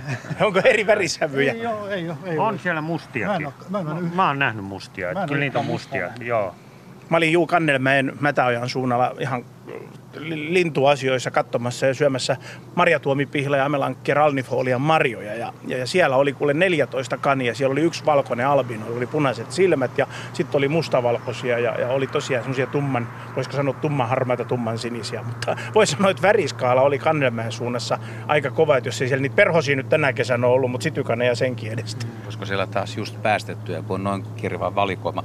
Hannu, me päästetään sut jatkamaan lähetystä omalle kotipihalle. Kiitoksia. Kiva, kun kävit moikkaamassa. Tämä on aina Kiitos. ilosta, kun ihmiset tulee suoraan lähetykseen ihan noin vain. Ö, Jes, moi moi. tässä olisi niinku, ennen merisäätä, niin on, onks, onko sulla Riku noille iisopeille, mitä tuotiin, niin jotain paikkaa? Että pitäisikö oh, ne... On, halu, mutta mä voin hakea la, la, tota, lapioita, me voidaan istuttaa ne, mutta et nyt ainoa ongelma on se, että missä on se sateenvarjo. Että Mikko saa osoittaa Niin. taas paikan. Joo. Eikö Mikko kaivaa tällä kertaa? Mikko on uhannut, että Mikko tekee töitä ihan kunnolla. Ja... Siinä on, siinä on niinku vaaleita, sinistä ja katoin, siinä on kaikki valko- värit. Joo, tää on tosi kauniita. takaisin. Niin, Joo. hei, kokeilin, miten saat hajun, kun mitä toitte, niin mä Niin. kokeilin näitä, niin kädet alkaa tuoksua. Aivan Kyllä. mieletön haju. Joo. Ja nyt pitää muistaa, että kun tässä on tämmöinen saippuamainen tuoksu, että- niin tämähän on erilaisiin liharuokiin aivan maan mainio. Että jos joku menee tota, grillijuhliin kylään eikä tiedä mitä muuta veisi siis, että et ei todellakaan tiedä ja haluaa jotain kasveja viedä, niin isoppihan on hyvä. Tämähän käy lihakeittoihin, hirvipataan, ihan mihin vaan. Ja sitten se on ainut vaan, että siis jos on hyvin allergiaherkkä tai raskaan olevat naiset, niin ei missään nimessä, tai alle ehkä kuusivuotiaat, kun ei vielä niin tiedetä. Että, mutta tämä on siis aivan totaalisen ihana kasvi, just sen mausteisuuden. Ja sitten mä epäilisin, mä aion tänä vuonna nyt itse kokeilla eri paikoissa, niin tuota sillä tavalla, että istuttaa myös peura-alttiille pihoille iisoppia, ja aion katsoa, toivottavasti saisi ihan valtakunnallista tietoa, että jos peurat jättäisi rauhaan tämän mausteisuuden takia. Toinen alue, missä mä en kerro paljasta paikkaa, mutta valkoposkihanhienkin suhteen, jos ei ne tätä söisi. Yle Radio Suomi. Luontosuomen perhosbaari on auki. Paikka, missä kolmikkomme on, on Espoo Laajalahti. Perinteinen keskustelun aihe on se, että kaivaako Mikko vai onko hän synnynnäinen työnjohtaja, mutta Savulohen ääreen äskettäin herrat vetään, vetäytyivät. Nä, näin kyllä on ja tässä tuota, aika tanakasti on jo ehditty maistaa, tätä on puolitoista kiloinen lohi. Ja Riku savusti siis tämän ajan sitä ja voin sanoa, että kyllä melkein kymppi Miika voi antaa. Kymppihän ei voi antaa, koska muuten savustaja ylpistyy, eikö niin? Joo, kyllä, kyllä, mutta täytyy myöntää, että kun mä ollut katon nuoruudessa opiskeluaikaan kalasavustamossa töissä, niin mä opin, miten kala savustetaan. No se uskotaan. Tämä tämmöinen terassi pihalla, niin tämähän kuuluu puutarhaan hyvään, hyvään kodinhoitosuunnitelmaan, että miten saa mukavan pihapiirin. Ja nytkin me ollaan terassilla, mistä on näköaloja ja syödään kalaa, kuunnellaan pienen puron lorinaa. Joo, siinä on pieni puinen vesiputous, joka lorisee ja siellä sammakot syksyisin tähän aikaan kurnuttaa. Mä oon sulle Juha kertonut, että tämän lammen... Kato, miten ison palan Mikko otti. Joo, Valtavan. kyllä se on. Ei se pysty noin ei, syömään. ei tietenkään. Niin sammakot kuruntaa syksyisiä ja sen tämä lampi on mulle opettanut. Ja sitten tietenkin kun tuossa istutaan, niin tämä koko piha aukeaa. Tämä on ulko-olohuone. Kuinka usein sä tässä oot? Oot No no, yksin joo. vai rouvan kanssa? Yksi ja rouvan kanssa ja tämä on mieletön nyt nämä elokuun pimenevät illat ja kohta kun jatkaa tämä pimeneminen, noin valot syttyy tuolla puron sisässä, että tämä on ihan mieletön, että joka päivä. Tässä myös lähestyy Suomen luonnonpäivä, mikä on ensi lauantaina ja saat idea isähahmoja, mitä sä oot suunnitellut ensi lauantaiksi. No- kotipihalla vai muuten vaan pihalla? Tekis mieli olla kotipihalla, yleensä mä oon aina oltu tässä kotipihalla, mutta nyt mä lähden tuonne Punkaharjulle Saimaan luontoa ihmettelemään ja syömään tota, tota mustikkapiirakkaa. Eli se on toinen juttu, mitä nyt tänä vuonna tehdään, eli ei so, savulohta, vaan mustikkapiirakkaa. Terve! Kato, tänne tulee lisää porukkaa. Haluatko mustik tota, lohta? Lappaa, lappaa katsomaan. Mites Mikko, että on lauantaina Suomen luonnonpäivä ja Ja kaikkia suomalaisia kannustetaan ulkoilemaan tai tekemään havaintoja tai yleensä vaan nauttimaan suomalaista kaunista luonnosta.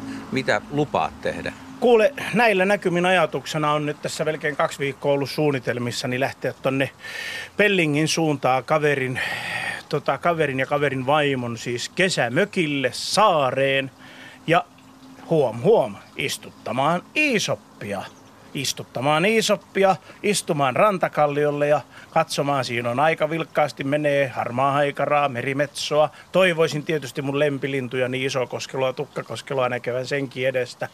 Että tämmöinen on suunnitelma ja Iisopin kuvioissa, eli, eli toivoisin, että tietysti sinne Pellingin suuntaan saisi niin myös tätä mesi, mesikasvia ikään kuin, tai jotakin ravintokasvia vähän lisättyä ja vielä todennäköisesti jotain nauhusta eli ligulaaria, että tämmöistä. Yle Radio Suomi. Aina suorana. Aina läsnä. Laulava puutarhuri Mikko Lagerström, Riku Lumiaro ja Juha Laaksonen ovat ehtineet antaa jo lukuisia vinkkejä siitä, miten kerätä pihalleen paitsi kasviloistoa, myös perhosloistoa. Tässä on nyt ehditty todeta, että jostain syystä paikoin kärsitään perhoskadosta ja paikoin niitä on runsaasti. Käytän tilaisuuden hyväksi ja heitän heti yhden kommentin, joka on tullut Pekalta Kirkkonummelta. Hän kertoo näin, että, mm, että hänen mielestään perhoset ovat selvästi vähentyneet.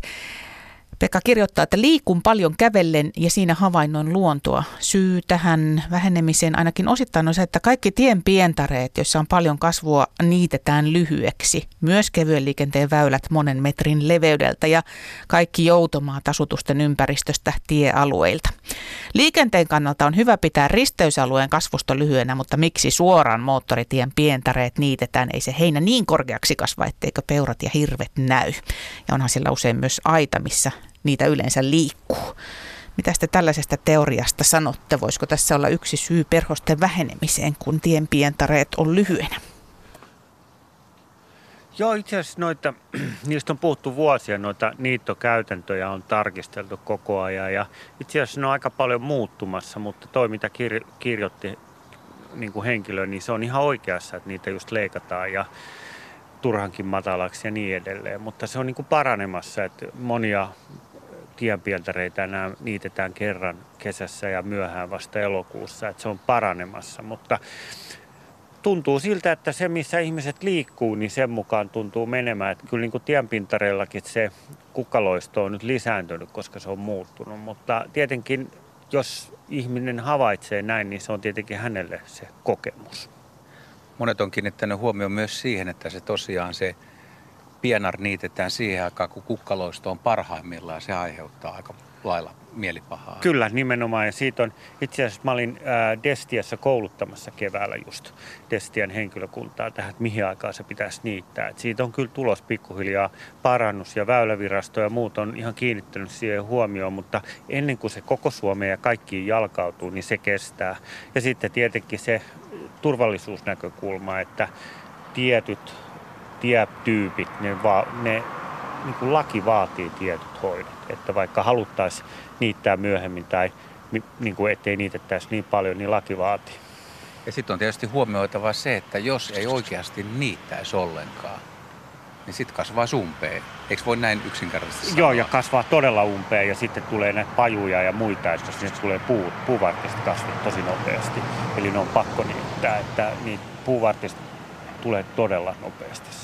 Joo, mulla tulee vielä tässä lisänä mieleen ja oikein ylistäen voisi sanoa, että nyt kun nämä näiden vanhojen soranottomonttujen, soraharjujen tota, kasvittamista on aloitettu oikein niin kuin pienellä, pienellä, niin sillä tulee olemaan tosiaan valtakunnallista merkitystä. Ja täytyy vain toivoa, että se tässä koko Suomen alueella niin kuin, niin kuin leviää ja saa vähän nopeampaakin etenemisvauhtia, niin siellä just tämmöiset harvinaiset ja harvinaistuvat lajit, niin kuin punakissan, käpälän istuttaminen ja tämmöisten tiettyjen mättäiden siirtoistutukset sitten tietysti luvan kanssa, niin, niin kun näitä entisöidään, niin saadaan onneksi taas niitä niin sanottuja kadotettuja, katoavia biotooppeja, että onko siinä nyt sitten lohjan ruudus vai mitkä näitä, näitä kyllä, muun muassa kyllä. tekee, niin kyllä se on hei hatun hattu nostetaan koko sakki taas täällä kerran, että tätä, tätä edistystä vaan Suomeen. Kiitos. Joo, siis itse asiassa tuo Petri Alruutin idea, tämä ekosysteemihotelli. Eli siirretään esimerkiksi Lohja Hyvinkään tiellä, niin siellä on hietaneilikkaa ja muita, niin siirrettiin sinne Sorakuopalle turvaa ja kun rakennustoimet on ohi, niin siirretään takaisin. Erinomainen homma, eli tämä on sitä nykyhommaa. Mutta kyllä mä katson, että ihan viime vuosikymmenenä niin tämä on parantunut tämä tilanne huomattavasti. Annamme aplodeja tästä ja sitten tuota, mm, annamme aplodeja myös siitä, kun ihmiset vinkkaavat toisilleen, että tällainen perhosilta on käynnissä. Viestinlaittaja kertoo, että tuttavani vinkkasi tästä perhosillasta Ylellä, kun laitoi Facebookin video meidän pihassa olevista perhosista. Olen koko iltapäivän seurannut niiden touhuja. Piparmintun ja suklaamintun kukkien kimpussa on valtavasti perhosia ja niitä on mukava seurata. Matkaamme puhelinlinjan välityksellä Kuopioon, jossa langalla on Seppo. Hyvää iltaa. Iltaa. Minkälaista asiaa tai havaintoa sinulla on? Tämmöinen askarruttava kysymys. Tuossa ostin viime vuonna, vuoden, noin vuosi sitten, niin tota pionin, pion, Kiinan pionin puutarhalta. Ja tuota, se oli virkeän näköinen taimi, istutin sen mutta sepähän sitten kuivukin kassaan sitten, että se ei lähtenyt kasvamaan ja sitten jäi semmoinen musta ranku. Ja nyt ostin kolme pionin taita. Ja tota, yksi, yksi oli semmoinen, että tota Kiinan pioni, että se oli jo nukussaan. Ja sitten se helahti upeasti kukkaan, mutta sitten kävi sillä tavalla, että se nyykähti ja kukka, kukan terälähet kuivu ja koko kasvi kuivu. Ja sitten on kaksi vielä näitä tainta, mutta ne ei vaan siinä sitten lähde kasvamaan ja kukkimaan. Että tämmöinen outo ja pionia. Eli miksi pioni mikä... ei menesty? Riku. Niin, miksi, mi, Joo, mikähän siis... siinä on? Pionithan ei kestä siirtelyä. Että se on tunnettu asia, että mäkin tuossa joudun vetää sähkölinjan pionipenkin läpi, niin siitä kesti kolme vuotta ennen kuin ne tokeni, niin siitä alkoi kukki. Eli pioni on tunnettu siitä, että se ei kestä Aha siirtämistä niin hyvin. Ää, sitten on, on, on semmoinen juttu, että tietyssä maassa, jos siinä vesi, että sen veden pitää olla aika, tai maan pitää olla multava hiekkaista, että se okay. vesi menee läpi. Että jos siellä vesi seisoo, niin se ei kestä sitä. Mutta se on ihan tyypillistä, että odottele pari-kolme vuotta. Joo, siis oikein edellytys on, muhe, että on erittäin muheva maa ja, ja yksi parhaimpia, kauneimpia julkisia pioniistutuksia hän on Turun kasvitieteellisessä puutarhassa niin sanottu pionikukkula. Et siellä, niin. siellä on useampia sortteja ja, ja, ja lajeja ja lajikkeita puutarha saanut viihtymään, että siellä on ihan semmoinen, melkein voisi sanoa, että semmoinen opinnäytetyö siinä mielessä kannattaa käydä katsomassa ja Joo, vielä kiitos. oppimassa lisääkin. Kiitos tiedosta ja kiitos tuostakin tiedosta. Tosi var- pitää kärsivällinen olla. Se on pioni on melkein kauniimpi kuin ruusun kukka minusta. Se ehkä kauniimpia kukkia ehkä voisi ollakin. Että pitää vaan odotella. Joo, se on maltti näissäkin hommissa valttia taas kerran. Kiitos Seppo tästä hyvästä kysymyksestä ja samalla tuli mm, hyvä ohje kaikille pionin kasvattajille, että se vaatii sitä aikaa. 0203 17600 on puhelinnumero. Yle.fi kautta Radio Suomi, sieltä voi laittaa viestiä. Sähköposti on radio.suomi at yle.fi ja WhatsApp-numero 0401455666. Palataan tuohon pioniin vielä hetkeksi, koska täälläkin raati on sitä mieltä, että komeahan se on kuin mikä kaunis, mutta ei välttämättä perhoskasvina paras. Ja nyt täytyy palata tähän ihan meidän vanhaan perhosbaarin nimeen ja siihen, että valoteltiin, niin haluttiin, että pihalle istutetaan kukkia, jotka on pölyttäjille mieleisiä. Totta kai on kiva, että ne on myös ihmisille mieleisiä ja tässä pitää yhdistää se, että ihminen saa iloa kaunista kasveista, mutta jos haluaa perhosia, kimalaisia, pölyttäjiä, niin siellä on pari avainsanaa ja ne on mesi ja siitepöly. Joo, ja siis mesessä on sitä sokeria, eli sitä sokeripitoista mesiä vetää ja miten paljon se kasvi tuottaa sitä. Ja tietenkin sitten yöperhoset ja päiväperhoset, että ne on sopiutunut käyttämään erilaisia kasveja ja tuli puhe just tuosta kiertokiitäjästä, jolla on pitkä se niin kuin imukärsä, että eri lajitkin on pystynyt, että toi syssyrikka on siitä helppo, että se on se kukka on niin pieni, että jokainen perhonen ja jokainen tämmöinen niin kimalainen ja muu saa siitä, mutta monet, monet niin kuin suojelee kasvit sitä mettä, että vaan tietyt lajit pääsee pölyttämään niitä. Ja sen takia ne on, niin kuin, on tullut näitä erilaisia pölyttäjiä. Itse asiassa tässä oli muuten kiertokiinteä kaksi viikkoa sitten käynnissä. Niinkö? Oli. Se oli makeen näköinen. Pärähti tuohon. Ei se kauaa, vähän aikaa oli ja lähti jatkaa matkaa, mutta että nimenomaan mitä mainitsitte. Eli ja sitten tietenkin valkoiset kukat, yöperhoset tykkää valkoisista kukista ja sitten näähän näkee nämä pölyttäjät, perhoset ja kimalaiset ja pistiäiset, ne näkee ne eri värit tavallaan, ne näkee ultravioletti värit ja muut, että ne näkee sen maailman ihan erilaisena kuin me. Niin se olisi hetki hauska viettää vaikka päivä kimalaisena tai miksei ihan nokkosperhosenakin ja katsoa, että minkälainen se mesiviitta, miten se ultravioletti taipuu siinä kukassa ja miten esimerkiksi keltaisen väri voi nähdä eri lailla kuin ihminen. Kyllä, se nimenomaan. Näin, ja kun mietitään, hei, että yleensähän valkoinen väri ei ole siis ei esimerkiksi syysleimussakaan niin houkutteleva väri, niin me ei ole muistettu nyt taas mainita tätä todella hyvää magneettia, eli koristetupakka nikotiaana, joka on siis valkoisenakin todella hyvä magneetti. Ja sitten toinen, huom, huom, huom, nyt kun on tässä puhuttu päiväperhosista ja, ja näistä tietysti mesibaareista, niin ei nyt unohdeta niitä yökkösiä, että erityisesti tota, niin, sitten nämä liuoksille, vaikka ihmiset vetäytyy taloon sisällä, kun tulee pimeätä, niin siellähän alkaa sitten yökkösfauna tietysti yöllä kuhisemaan ja kahisemaan. Ja tuota, eikö sitten siihen vielä voisi vielä laittaa sen punaviinisyötin, et cetera, syötin kaveriksi, niin valosyöttiä tai jonkunlaista kohdevaloa. Kyllä, mä itse asiassa olin lauantaina kaverin luona se oli laittanut se ja se oli upea näkö. Siellä oli hirveästi pyöperhosia. Itse asiassa nyt kun tässä kun il, ilta kaantyy yöksi, niin tuossa näette kohta syttyy oikein valo noiden valkoisten kukkien alla, niin se on varsinainen magneetti. Eli valo ja mesi, niin siinä on aikamoinen magneetti yöperhosille. Mäpä luen täältä... me Paula kohta saadaan Mikko, Mikko töihin vai onko sulla puhelu siellä?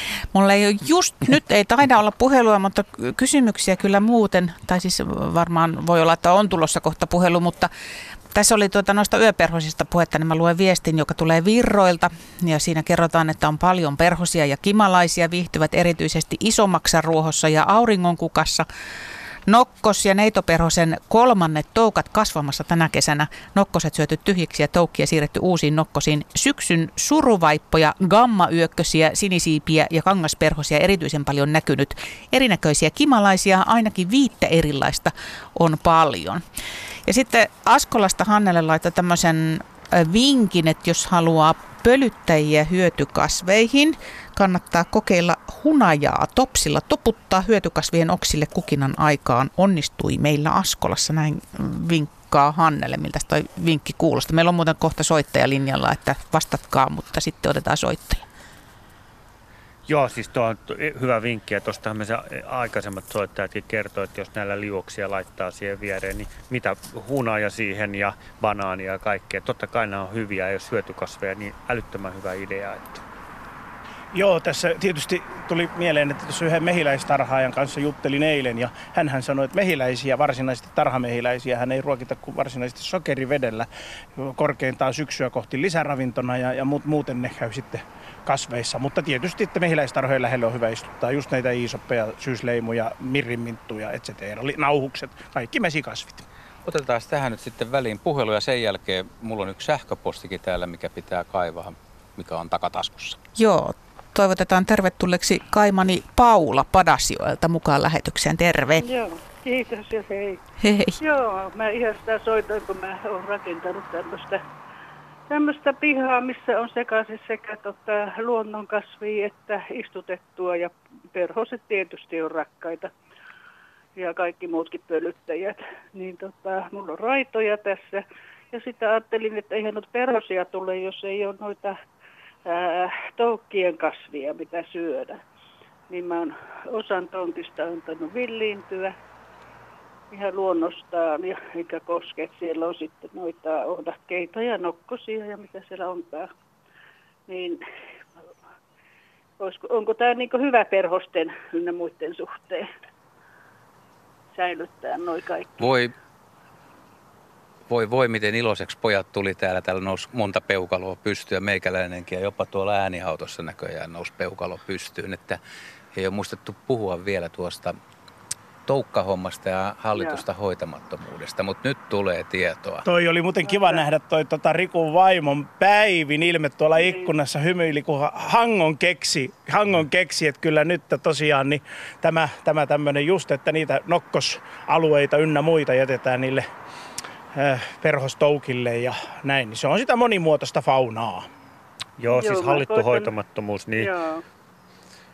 on pihan, varsinkin kannattaa reuna-alueelle laittaa, että kun siellä ei sitten liikuta niin paljon, niin sitten siellä niin kuin nisäkkäät siilit rupeaa liikkua ja kaikkea. Et se on just se, mitä esimerkiksi mä oon aina toivonut, että ihmiset tekisivät niin kuin te olette tehnyt. Ja sitten aikaisemminhan me kuultiin, että ajetaan sitten, jos on nurmikon keskellä jotain kevätesikoita ja Joo. muita, niin ajellaan vähän mutkaa aina. Että on ne, millä saadaan pihaan tosi paljon elämää. Voisiko tuossa tiivistää semmoisenkin asiaa, että niin. jos jonkun ihmisen pitää kotipihalta kaataa jo lahoamassa oleva puu, huonokuntoinen puu sen takia, ettei tule ongelmia, niin siitä puuta totta kai sit voi osan polttaa, mutta osan voi säästää, että tekisi tosiaan sinne takapihalle motin ja jättää sen lahoamaan sinne pihan itsekseen. Ja jos sitten tekee sillä lailla mukavan näköisen, niin se ei haittaa niitäkään, jotka, jotka käytän nyt sanaa siisteysintoilija, niin, niin ei haittaa heitäkään. Joo, juuri joo, näin. Ja ky- sitten joo, tietenkin ne... Joo. Mm. Monethan katsoo vähän pitkään, että kun mulla on noita kantoja tuossa ja sitten laho, lahovia puita vähän niin kuin jätetty tonne, että sieltä tulee sieniä. No mä nyt on tämmöinen, joka tykkää niin kuin kaikesta luonnossa. Niin sen takia mulla on vähän Juu, te... outo. Joitenkin mielestä, Juu, te... mä asun maalla, niin juu, teidän täytyy katsoa vielä pitempään niitä mm. toisia. Ja niin. minäkin olen monta kertaa sanonut, että jos puukin pitää kaataa, niin kyllä siihen voisi jättää kaksimetrisen rungon pätkän ja, ja siinä, siinähän kelpaa laittaa sitten vaikka sinne tolpan nokkaan linnuille talviruokintaa ja sitten tuota siihen vaikka perhosille just ja yökkösille näitä mesibaariripustimia tähän runkoon, että, että, että kyllä ja sitten niin kuin ihan maapuita mahdollisuuksien mukaan. On ja joo, se no. tuosta siilistä puhuttu, mutta se ei mulla joskus pitänyt soittaa, kun täällä Padasjoilla mä en ole nähnyt, mä oon 30 vuotta asunut, asunut, niin en ole nähnyt kuin yhden siilin ja se oli auton alle jäänyt, että en, en ole missään nähnyt elävää siltä, että onko tämä kivikkoina ynnä muuta. Tämä on vähän vaihtelevaa. Mutta Joo. nyt puhutaan perhosista kuitenkin, että kyllä täällä olisi siiliäkin, koska mulla on risukasoja ja kaiken näköisiä kasoja tuolla. 2004 tämä vaan on, mutta villi.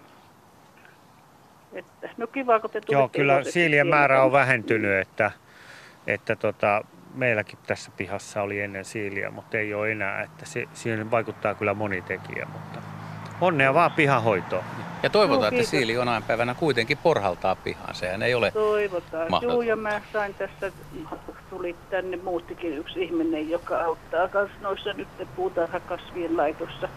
Perhoskasvia justiin kaalitaan, mihin mahtuu tänne sekaan sitten. Hyvä Paula, täältä Hyvä. tuli siis monta pystypeukkua sulle siitä, että jatka samaan malliin, minkä olet valinnut. Hyvä. Kiva, kiitos. Joo, hei hei. Joo, näin ja sitten kerrotaan, Ralla laittaa Aaslasta eli Rymättylästä viestiä, että pihallani kasvaa valkoisena mattona harmiota. Kukkii jo toista satsia tänä kesänä. Alkukesällä leikkasin sen matalaksi ruohonleikkurilla. Niin kova pörinä käy kukissa myös perhosia. Ihana näky ja ääni. Joo, harmi on kiva. Mäkin olen nyt katsellut, että sehän on sellaisissa pihoissa, jossa on vähän kuivaa. Sehän ei kestä sitä ää, niin kuin nurmiko ja muuden kilpaa. Mutta mä oon niitä katsonut tänä kesänä, ne kukkii tosi paljon, kun ollut kuivaan ja tosi hieno kukka. Sitten otetaan täältä kysymys, ja tämän on lähettänyt Etikka Elviira. Meillä on länsi maalla noin 600 neliömetrin lampi, lähdepohjainen, syvimmillään kolme metriä. Olemme ajatelleet hankkia karppeja. Kuinka monta karppia siihen voisi laittaa? Mitä muuta tulisi huomioida veden pH ja kasv- kasviston suhteen? Entäs ruokinta, talven kesto, istutusajankohta? Myskisorsiakin kysytään, syövätkö iilimatoja, karpit siis, entä sammakoiden säilyminen? No tota, toi vähän epäselvää. Tarkoittaako se luonnonkarppia vai koikarppia? Öö, varmaankin näitä puutarhaliikkeistä saatavia karppeja no, voisin joo. olettaa, koska sitähän nyt mullakin on aika paljon ihmiset kyselee puutarha näissä asioissa. Joo, koikarppejahan tuonne menee monta kymmentä, jos on noin syvä, lampia. Talven ne kyllä siellä hyvin menee, jos kesän ruokkii, mutta kyllä niitä pitää ruokkia. Niitähän koikarppi tota, semmoisia ruokia, kun saa ostaa ja ne, niitä kannattaa ruokkia, koska sä voit seurata, ne on kivan näköisiä, kun ne pulputtaa ja syö siinä. Ää, jos se on lähdepohjoinen, niin se, se on, ei ole tuskin niin hapan, ne ei kestä sitä liian hapanta vettä, ei mitkään kalat sitä kestä. Et sit, jos se on niin kuin yli viiden, jotain 5, 6, 7, niin se on ihan ok pH. Ja ruokkiminen on eli se, että kun ruokkii, jos on tarpeeksi äh, syvä, mutta se mikä talvella pitää, että happi riittää, että sinne pitää laittaa hapetusta, jos, se, jos siellä on paljon lehteä ja muuta siinä lammessa, niin silloin loppuu talvella happi. No entä... Ja lähdevedessä on hirveän vähän happea. Entä Eli... sitten se, että jos sulla on, on, on lampi tai lampare, mikä on luonnostaan jo aika hyvä ja siellä on vaikka vesiliskoja ja ja sammakoita nimenomaan ja, ja aikamoista elämää. Men, niin, mennään, mennään, mennään katsomaan. Lammen. Niin ajattelin sitä, että mitä jos sinne laittaa sitten tuo keinotekoisesti kaloja, niin voiko olla, että se lampi esimerkiksi lajistoltaan köyhtyy aika lailla? Joo, no nyt me tultiin tähän lammenna ja tässähän on ollut koikarppeja ja ne oli tosi kivoja ja näin, mutta sitten me oltiin matkoilla ja tuli pakkanen aikaisin ja ne jäätyi ja ne kuoli valitettavasti. Mutta sen jälkeen tästä on tullut muun luonnon keidas, eli Tästä on varmaan tuommoinen 150-200 sudenkorentoa tänä kesänä kuoriutunut. Mä oon istuttu tuossa ja katsonut, kun ne nousee tätä vihvilää pitkin tästä ja lähtee lentoon. Sitten tässä on sammakoita, paljon vesiliskoja. Eli jos sulla on koikarpeja tai muita, niin kaikki nämä hävii. Tässä on suursukeltajia, hopeaseppiä, mm, muita vesihyönteisiä. Niin silloin, jos sulla on tämmöisessä pienessä lammessa paljon kalaa, niin ne syö ne pois ja se muuttuu ihan totaalisesti. Eli sä saat jomman kumman. Ja mä ainakin nyt, kun mä oon katsonut tätä sammakoiden kurnunta ja vesiliskothan tässä on, ne on nyt jo lähtenyt pois tästä, niin kyllä mä tykkään niistä muusta faunasta. Ja sitten tässä on, kun mä tuossa äsken katsottiin, tässä sudenkorento tuossa just äsken, niin niitä on kiva katella. No Riku, kuten tuossa kysymyksessä kun oli, että tuota iilimadotkin nyt on ongelma, niin tota, jos ei niitä oletettavasti siis karpit syö, mutta miten se fauna siellä sammakoita on luontaisesti kenties, niin miten nämä myskisorsat, syökö ne nyt sitten kalat tai syökö kalat tota, sammakoiden kudut että, tota, ja iilimatoja, että, että, kerropas ihan tätä ihan lyhyesti, tämä, että, että miten näet sen paletin toimivan. Niin, siis joku kalat, voittaa, joku häviää. Juuri vai? näin. Kalat syö äh, siis sammakon kudun, on pienemmät iilimadotkin isompia, ne ei välttämättä saa. Eli sä saat kalan tai sä saat ne kaikki muut faunat. Jos sä tuot siihen sen myskisorsan, niin se sit syö kans niitä. Eli, eli tota, tässä muuten metsäviklo laskeutui kaksi viikkoa sitten tähän. Eli sä voit saada jotain yllättävää. No miten sä oot nyt suhtautunut? Sulla ei ole nyt kaloja, niin oot sä päättänyt, että et, et myöskään ehkä enää hanki vai? En, en hanki joo. Et Eli mä... tämä on, tää on, vaikka ne kalat oli hauskoja, mäkin kävin niitä monta kertaa katsomassa ja ruokkimassa, se oli, se oli tosi viehättävää ja lapset tykkäs niistä ja ne oli hauskan näköisiä, niin elämä on kuitenkin nyt enemmän. Kyllä, on elämää paljon enemmän. Ja mä nimenomaan on tykätty, nyt tässä on vesi muuten tosi matalalla, niin on tykätty siitä, että kun mä, siis on makeeta katsoa, kun sudenkorennot nousee, niin sudenkorainen toukat ja ne sitten yhtäkkiä muodostuu se muodon muutos. Tuolla on varmaan koteloitakin, kun katsoisi tarkkaan, jos jäljellä jossain nousee noihin. Ja sitten tämä niin kuin, kun tässä on tätä hyönteistä, niin sitten tässä lentää niin kuin kaikki muutkin. Ja tänä vuonna ei ole nähnyt, mutta mä oon muutaman kerran nähnyt tässä lepakonkin iltaisin. Niin sulla on puoli metriä terassilta matkaa omaan lampeen, että voi sanoa, että havainnot on tehty ainakin läheltä. En tiedä, onko ne oikeita, mutta lä- lä- läheltä ne on tehty. Ja kyllä mä suosittelen lam- lampea, niin kuin linnut käy kylpemässä. Tää, tää on ihan mieletön. Käykö Riku kylpemässä? Oon mäkin käynyt tossa. Joo, ja talvipilkillä. No Joo, niin. mä oon käynyt luistelemassa. Mikko alkaa olla siinä kunnossa, vaikka ahmikin tuota kalaa, että on istutusaika kohta, mutta... No, kun mä ajattelin, että syödäänkö me viinirypäleitä jälkiruoksi, kun Rikulla on toi chilkaköynnys niin Kohta upea. mennään, kohta mennään. Ensin työt, ensin työt ja ensin Pasilaan. Ensin Pasilaan, josta tipahtaa nyt vähän kirjallisia viestejä. Juha Porvosta kirjoittaa, että mulla on pihalla raitaa ja vaahteraa, kun hommasin viisi vuotta sitten biosilppuavan ruohonleikkurin. Ei ole tarvinnut haravoida, eli tämä on vähän niin kuin vastausta siihen yhden soittajan ongelmaan, että kun ei vittis Vahtera pihalle laittaa. Saa nauttia perhosista ja muista pölyttäjistä. Kiitos hyvästä ohjelmasta, näin siis Juha Porvoosta. Sitten Jamppa Kymistä laittaa vinkin, että pankaapa muistiin paras oman pihani hyönteiskasvi, raunioyrtti. Raitahan pelastaa monina keväinä esimerkiksi kimalaiset, kun muut kasvit eivät vielä kukki tai tulee takatalvi. Ja sitten Mia tiedustelee, että onko joku tehnyt tutkimusta perhosbaareissa käytettävistä resepteistä? Voiko niistä olla perhosille haittaa? Vaikuttaako alkoholi haitallisesti tai kiteytyykö sokeri? Jaa, siinä olikin hyvä kysymys. Mites? Joo, en ole kuullut, mm. en ole kuullut kyllä. Ja mulla on sellainen käsitys, että, että tota, ei ne varmaan sitä nauttisi, mutta sen mä tiedän, mille silloin haittaa, että oravat saattaa tulla näihin piini ja ne tulee känniin.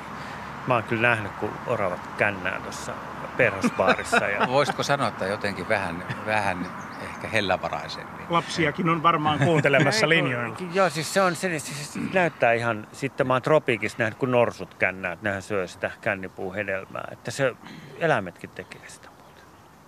Ootko kuullut perhoisesta, jolla olisi kihtiä? Punaviinihän tekee En, en ole kuullut, mutta ne elää niin lyhyen aikaa. Niin kuin siinä viimeisessä morfossaan. Mutta en ole kuullut tuommoista, mutta hyvä kysymys. Kyllä, kyllä, kyllä voi varmasti vaikuttaa jollain lailla. Paljon on tutkimattomia asioita. Ja eikö tästä nyt saatas jollekin tutkijalle siis gradu, gradutyötä tai jotakin, että tässä olisi taas aineesta siihen. Just tässä ajattelin vihjata samaa, että siinähän olisi hyvä, hyvä aihe jollekin tarttua, mutta nyt me tartumme puhelimeen ja nappaamme lähetykseen Ritvan Helsingistä. Tervetuloa Perhosbaariin. Kiitos, kiitos. Joo, minulla on palsut tuolla Vuosaaressa, Falpakassa.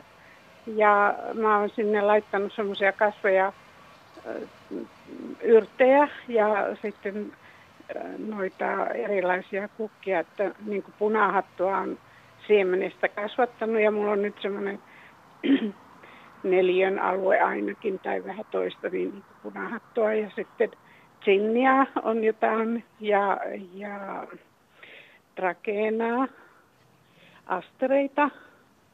Ja se on nyt niin kuin parhaimmillaan tähän aikaan. Gladiolukset kukkii kanssa siinä. Ja muina kesinä tai aikaisempina kesinä siinä on ollut kovasti noita neitoperhoja ja amiraaleja. Ja tuota noin, niin, tänä kesänä on ollut hirveän vähän että sanotaan niin, että yksi tai kaksi amiraalia ja sitten ohda, yksi ohdakeperho, joka mä ajattelin, että se on se sama, joka siinä vierailee jatkuvasti, mutta ja sitten olisikohan nokkosperho joku, että on todella vähän näitä perhosia. Että olen ihmetellyt sitä, kun tähän aikaan pitäisi olla niin parhaimmillaan. Että kun valokuvia ottanut, niin on saattanut olla kolme, neljä neitoperhoa samassa kuvassa ja vielä joku amiraali siinä mukana. Tämmöinen tilanne tänä vuonna. Joo, näköjään siis eri paikkojen vaihtelu on suurta. Et sen mm. nyt ainakin tämän lähetyksen aikana oppinut. Et se, mitä näistä niinku seurannoista, ihan siis niinku vakiolinjoilla, niin se kertoo, että 25 seurattavasta lajista peräti 20 ja nämä kaikki, mitä sä mainitsit, noin per, niillä on mm. moninkertaiset määrät tänä vuonna. Joo. Eli nykyään näyttää siltä, että paikoissa on suuri ero tänä kesänä. Niin, jo. Joo, että on todella odottanut sitä per, perhospaljoutta, kun musta nyt niin kuin tämä aluekin olisi niin kuin, olisi kukkia tarjolla, olisi mettä tarjolla, että kima, kimalaisia tai ei kimalaisia, vaan ihan näitä mehiläisiä on ollut kyllä runsaasti siellä. Mutta tota, perhoset puuttuu. No, toivotaan kuitenkin, että vaikka ensi vuonna olisi sitten teilläkin kunnon perusvuosi. Niin. Että jos tänä vuonna on jäänyt vähän vähemmälle, niin ensi vuonna paremmalla menestyksellä. Joo, ja tuo syys, mikä se oli, syys, syringä, kun se on vai mikä on tämä? Syrikkä. Syrikka, joo. Joo, no, sitä mulla ei ole. Sitä ei ole, mutta täytyy nähtävästi hankkia se, että jos se, se olisi niin tämmöinen nasta, joka vetäisi. Hyvä, kiitos Ritva sinulle tästä ja mä nappaan tuosta syyssyrikästä sen verran kiinni, kun se nyt on mainittu niin moneen kertaan tämän lähetyksen aikana. Niin esimerkiksi Aili Vantalta halusi tietää, että mitkä ne syyssyrikän kasvuvaatimukset oikein on? Joo, siis täällä etelässähän se voi menestyä ulkona talven. Sehän on eteläinen kasvi, niin kuin se yksi, yksi kirjoittikin, että mullahan ne on ruukuissa sen takia, että kun mulla on kylmä kellari, niin mä siirrän ne. Syyssyrikka vaatii hyvän hiekkasen multaisen maan, mihin vesi ei jää seisomaan ja paljon aurinkoa. Se alkaa kukkia vasta elokuun puolen jälkeen, eli se tarvii tosi hyvät olosuhteet. Jos ei pysty sitä täällä eteläisessä Suomessa sisälle siirtää, niin se pitää leikkaa hyvin matalaksi ja talvisuojata. Niin silloin se voi saada niin kuin selviämään talvesta. Aika monta syrkkää on saanut tapettua, kun en ole siirtänyt. Joo, se on nimenomaan, tai sitten pitää oikeasti siihen suojaukseen, että sä laitat sinne kaikki, kaikki tuommoiset niin kuin, tämmöiset talvisuojaukset ja sitten sä laitat sinne havut ja teet monta kerrosta siihen, että sinne jää sitä lämmintä ilmaa, mutta siihen ei saa kosteita, että se homehtuu ja niin edelleen. Joo, ja sitten just tosiaan semmoinen oikein hiekkainen, multainen maa, jos haluaa kokeilla, ja mahdollisesti tietysti, että laittaisi jo syyslannokkeen siellä heinäkuun lopulla elokuun alussa, kun yleensä jos laitetaan elokuun loppupuolella, niin sillä voisi ehkä vähän yrittää tehostaa, mutta sitten mä aina korostan sitäkin, että jos niitä nyt ostaa yhden tai kaksi kasvia, vaikka se talvi veisi, jos ne vaikka viisikin vuotta elää, niin eihän se nyt niin iso satsaus ole, että ostaa ne uudet taimet. Että tässä on hyvä esimerkki, tulee mieleen aina tämä Ahvenanmaalla, siis kaupungintalon edustalla, on ainakin aikoinaan ollut semmoinen noin 30 budleja. Ja siellä on kuitenkin ilmasto aika edullinen, niin jos sieltä se 4-5 on kuukahtanut, joka vuosi on uudet pistetty.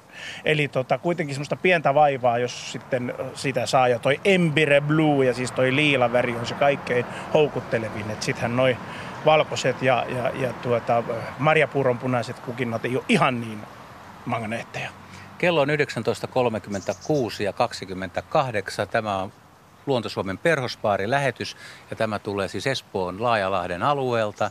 Riku Lumiaro pihalla ollaan omakotitalossa, omakotitalon edustalla kellertävä puinen talo ja tässä seinustalla on paljon paljon villiviiniä ja meillä on kysymys, minkä Kari on lähettänyt ja hän haluaisi myös istuttaa villiviiniä, mutta hän väittää, että hänellä on sen verran hieno talo ja hienot laudat siinä seinustalla, että ei arvaa istuttaa. Mitä sä Riku sanot tämmöiseen no, ajatusmaailmaan? No, joo, sitä on sanottu. Monet ihmiset sanoo, että köynnöksiä ei, että ne homehduttaa talon, mutta mehän voidaan itse asiassa katsoa tässä se, että kun tässä on tämä villiviini ja sitten siinä on vielä tuo köynnöshortensia. Ne on istutettu sisäkkäin sen takia, että syksyllä villiviini on punainen, kirkkaan punainen ja köynnöshortensia on kirkkaan keltainen. Niin tämä on yksi väriseinä. Mutta siirrytäänpäs nyt tuosta tuohon toiselle puolelle, niin näette sitten, mikä ero on seinällä, jossa on, on tässä kohtaa. Niin mitä sitten pojat huomaatte? Täältä vähän maali rapisee, vaikka sä oot aika tarkka kaveri, mutta tässä kyllä, tää on eteläseinusta, niin tähän kyllä aurinkokin, aurinkokin paistaa ehkä vähän enemmän. Ää, tähän kulmaan ei paista, niin kuin näet, tässä on varjostava puu tässä näin tuossa toisella puolella, niin ero on aika moinen, eli maali lähtee Eli se ei, se ei ole yksi yhteen niin, että tota, nämä köynnöskasvit on seinällä huonoksi. Siihen vaikuttaa moni tekijä, mutta tiedän kyllä, että ne saattaa sitoa kosteutta ja muuta, jolloin se seinä lahoo. Mutta tässä talossa, kun tämä on näin kuiva ja aurinkoinen paikka, niin toi, missä on nuo niin maali ja seinä on paremmassa kunnossa kuin tämä seinä, missä sitä ei ole. Joo, ja mä lisäisin vielä sen, että kuten ulkomaillahan tehtyjen tutkimusten mukaan, siitä saisi joku gradutyön tai tutkimustyötä, kun rupeisi selvittää, että ulkomaillahan on köynnösten niin kuin lämpövaikutus jopa siis kylmään aikaan niin 2-3 prosenttia niin kuin sitä lämmitystä ei haihduta. Ja sitten vastaavasti niin, niin, niin tuota, oikein kuumaan aikaan niin jopa 5 prosenttia viilentää siis asuinhuoneistoa sisällä. Ja tämähän on tutkittu vissiin Boukai Villealla ja muualla tuolla, muilla lajeilla tuolla Välimeren maissa köynnösruusuilla. Ja huomaathan se Juha, että miten upea tässä Riku, kun on tätä köynnöskaartia oikein lisännyt, niin täällä tota, hieno viinirypäle chilka, sitten täällä on keltakukkanen Kiinan kärhö, siis aivan upeeta. Ja tuli Kuusamassakin yksi oikein tuommoinen oranssi torvikukka, että tämä on todella hienoa. Ja, ja, ja tota, näin, että kyllä minä en kato yhtään, tota, että jos pitäisi kysyä, että katsoks me talon maalirappausta vai tota, näitä köynnösten komeutta ja kauneutta, niin se on nyt köynnöksiä ja paljon. näin tämä kai pitää sitten tulkita, että ei muuta kuin istuttamaan. Nyt kun ollaan näin lähellä viinirypäleitä, niin ei, ei, ei ole vissiin muita mahdollisuuksia kuin maistaa. Riku ottaa siitä tertun, antaa meikäläiselle sinisiä, ei ihan peukalonpään kokoisia, pikkurilinpään kokoisia, Näin. sinisiä. Kiitoksia. Maistetaan tästä nyt. On, on makeeta. Mm-hmm. Napostelet sä näitä päivittäin? Joo, kyllä. Tuossa kun fillari lähtee töihin, niin aina muutaman ottaa. Ja nämähän on vasta kypsynyt tällä viikolla. Ja Tämä on aika mukavaa. Siellä kasvihuoneessa on toinen satsi vielä, mutta viiniä en ole vielä viittinyt tehdä. Paljon, paljonko näistä tulee näistä sun? sun Aika paljon tulee, että tullut kolme neljä ämpäriä. Ehtiikö kaiken syömään? Ei. Jääkö linnuille? osa? Joo, linnut syö. Eli parikymmentä litraa sanotaanko Joo. näin ronskisti. Joo, että mulla- tota, ja huomaa, kun näin make on, niin ei kyllä tota, siis, me, mehän emme tarvi sitä ilmaston lämpenemistä tä- tämän lajikkeen kohdalla. Mä kävin tuossa yhdellä taimistolla pari kesää sitten ja siellä pääsin maistamaan 14 eri rypälelajiketta. Että, ja kaikki siis avomaalla olevia. Että niillä on nyt, niin kuin, niilläkin on sitä jalansijaa ja Tämän chilkan lisäksi niin tietysti se Ai Hasanskin sladki on Kato, erittäin tuolla kestävä. Nyt menee kyllä ihan ruokailupuheeksi. Pitää vissiin ensi kerralla vetää ihan vaan No, mutta ruokailta. tää kalan jälkeen Miten hyvä nää- jälkiruoka, eikö oo? Nämä on päärynöitä. Ai ai, kato. Maistetaanko? Punertavan keltaisia. Pingispallo on vähän pieniä. suurempi. Kyllä me Paula nyt maistetaan Joo, niitä pojat on, niin- pojat on kuin On. paratiisissa konsanaa, mutta enhän minä Tämäkin teitä käy nyt... työstä. Niin, no just niin.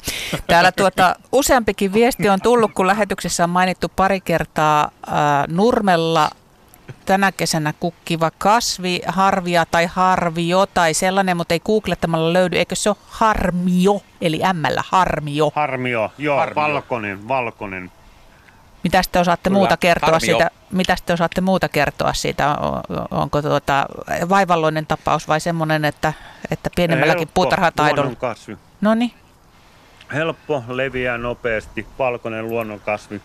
Mutta ei pärjää kilpailussa, että meillä kun kaikki paikat rehevöityy, niin se on tämmöistä niin kuin, niin kuin karujen kasvuympäristöä kasvu. Valkoinen, pieniä kukkia, hento.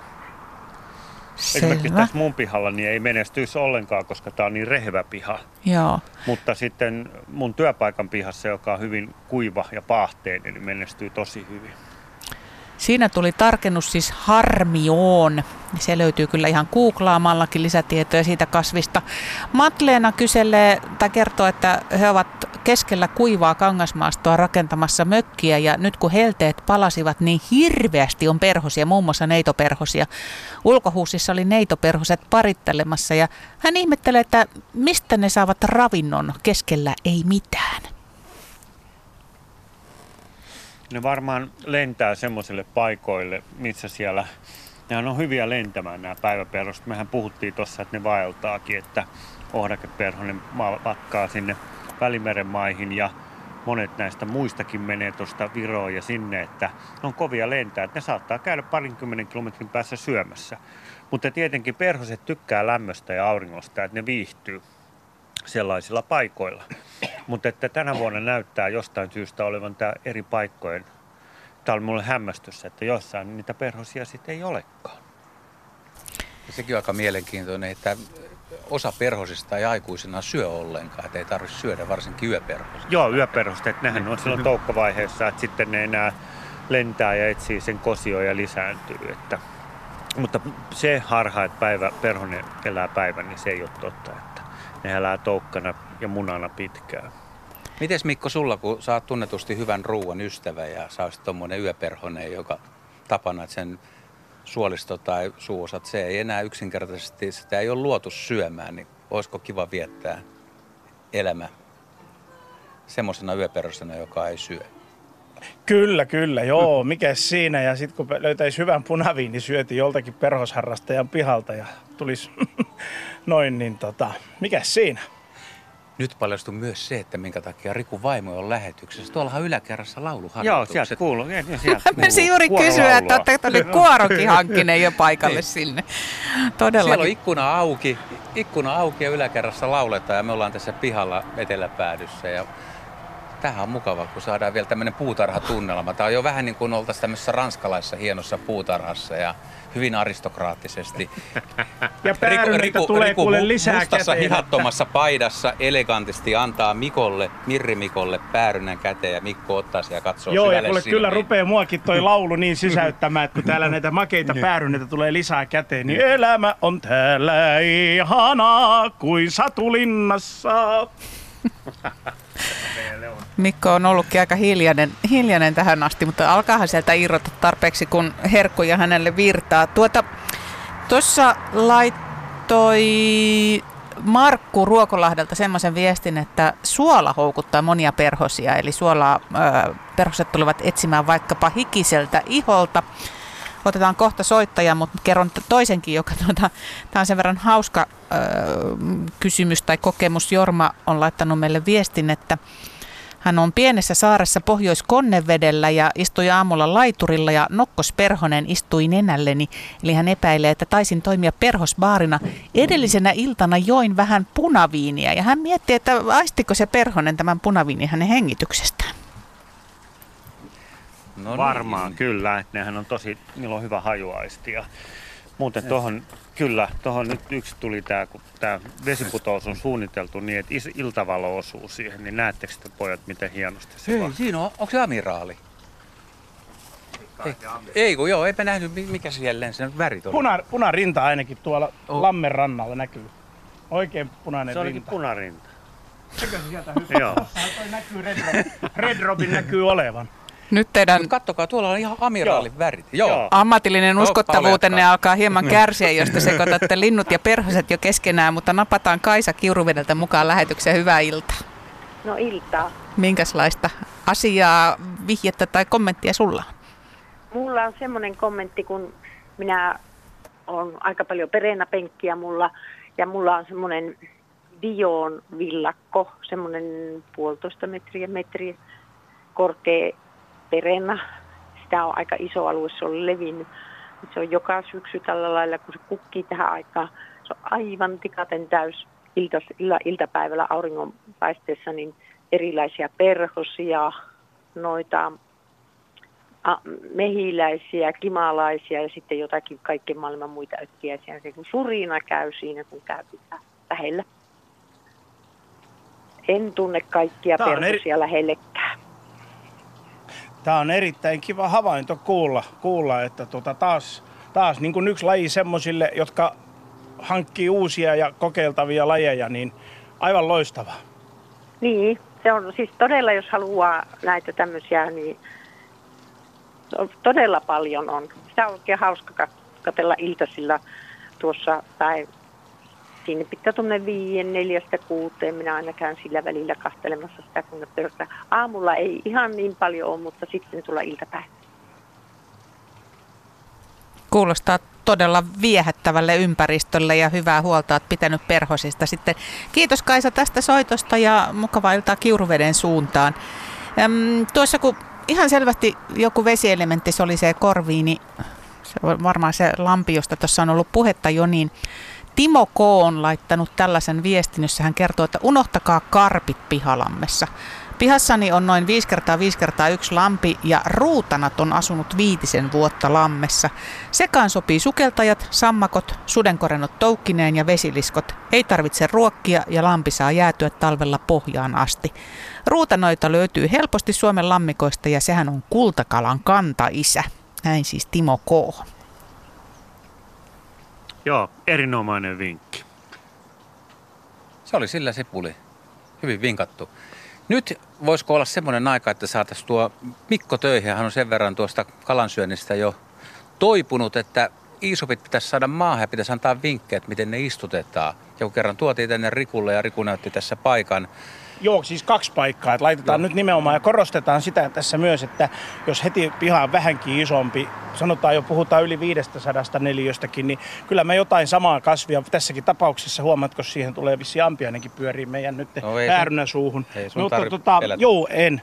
Niin mm. tuota, tässä, tässä tuota, niin, että niin kuin isoppii tähän, kun mä rupean nyt istuttamaan. Niin, sä voit ja puhua näin. samalla, kun sä teet töitä. Sähän tuota, oot Juu, sanonut, että vaikka laulaakin, Anna, mennä. Joo. Eli Niin tota, tota, kuinka syvälle se pan... Siis tässä näet, että paakun pinta maan pinnan tasolle. Ja nyt Joo. kun mä oon laittanut, mä pikkasen tästä polkasen tätä näin, että se tiivistyy se juurakko.